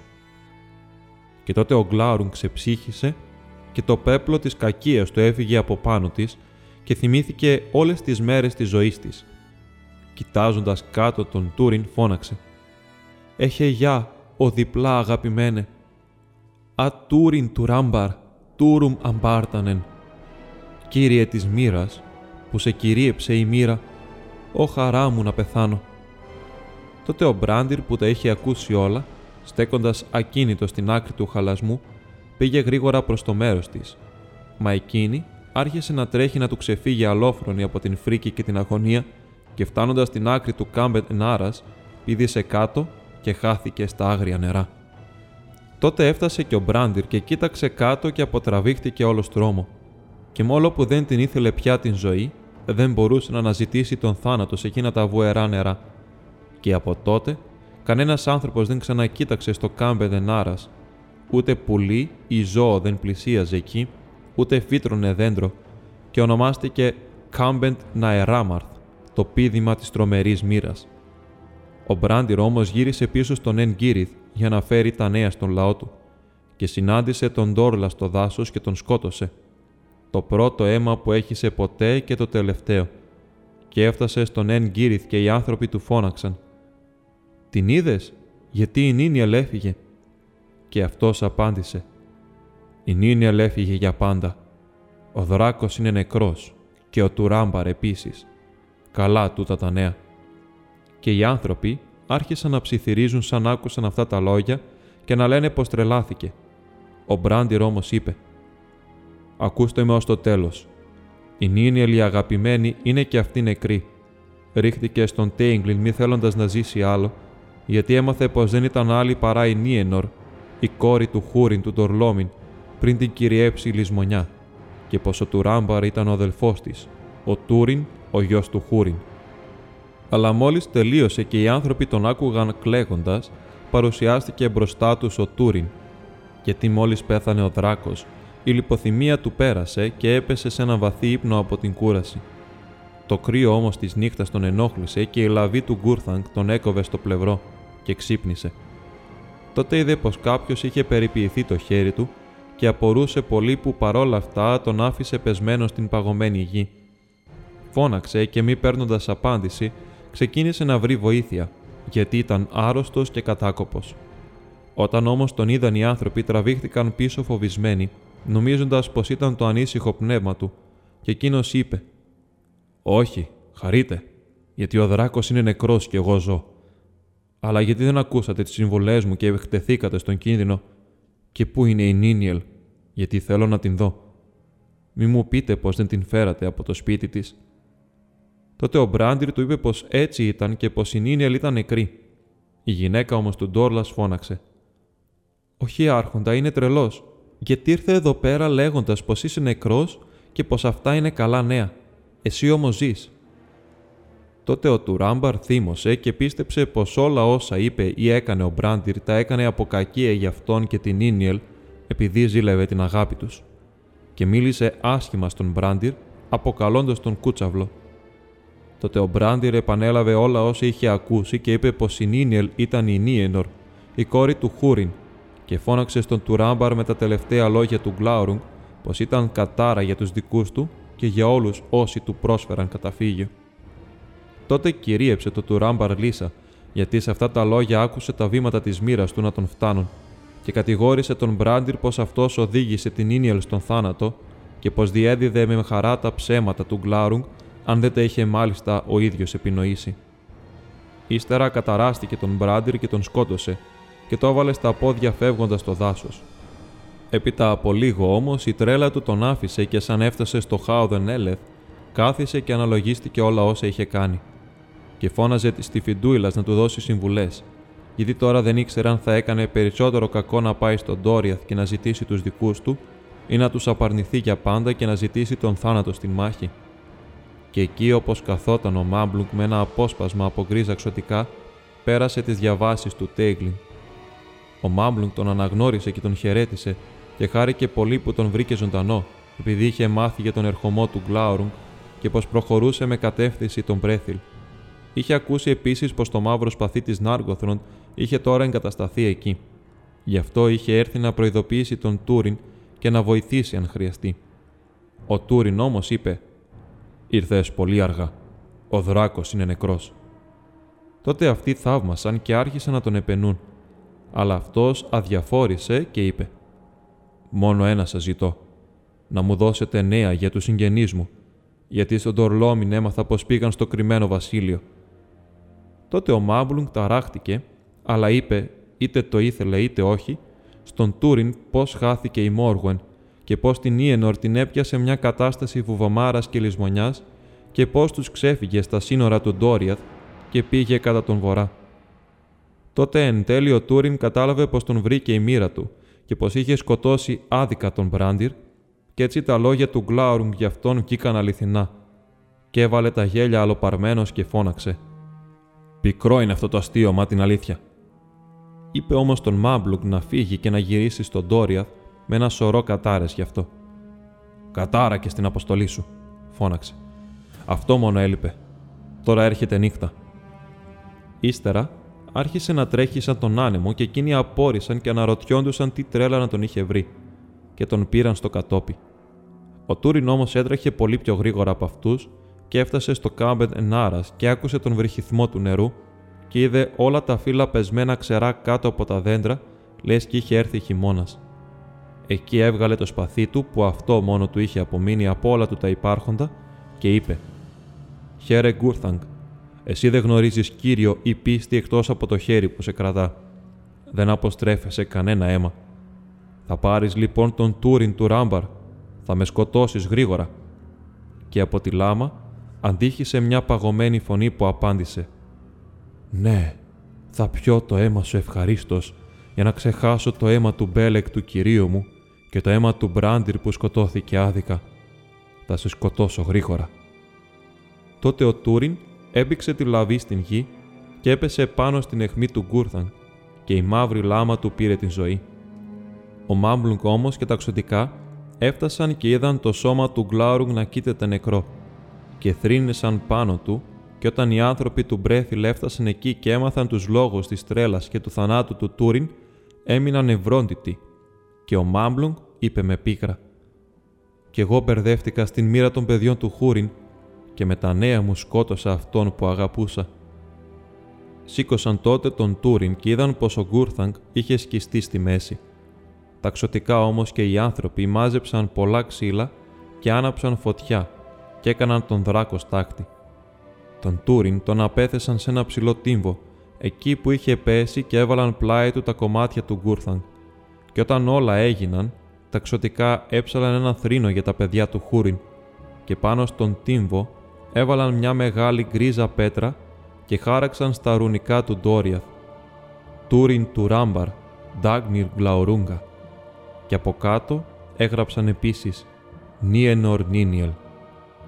Όμως εκείνη δεν ήταν εκεί, ούτε ποτέ μαθεύτηκε αν την είχαν πάρει τα παγωμένα νερά του Τέιγκλιν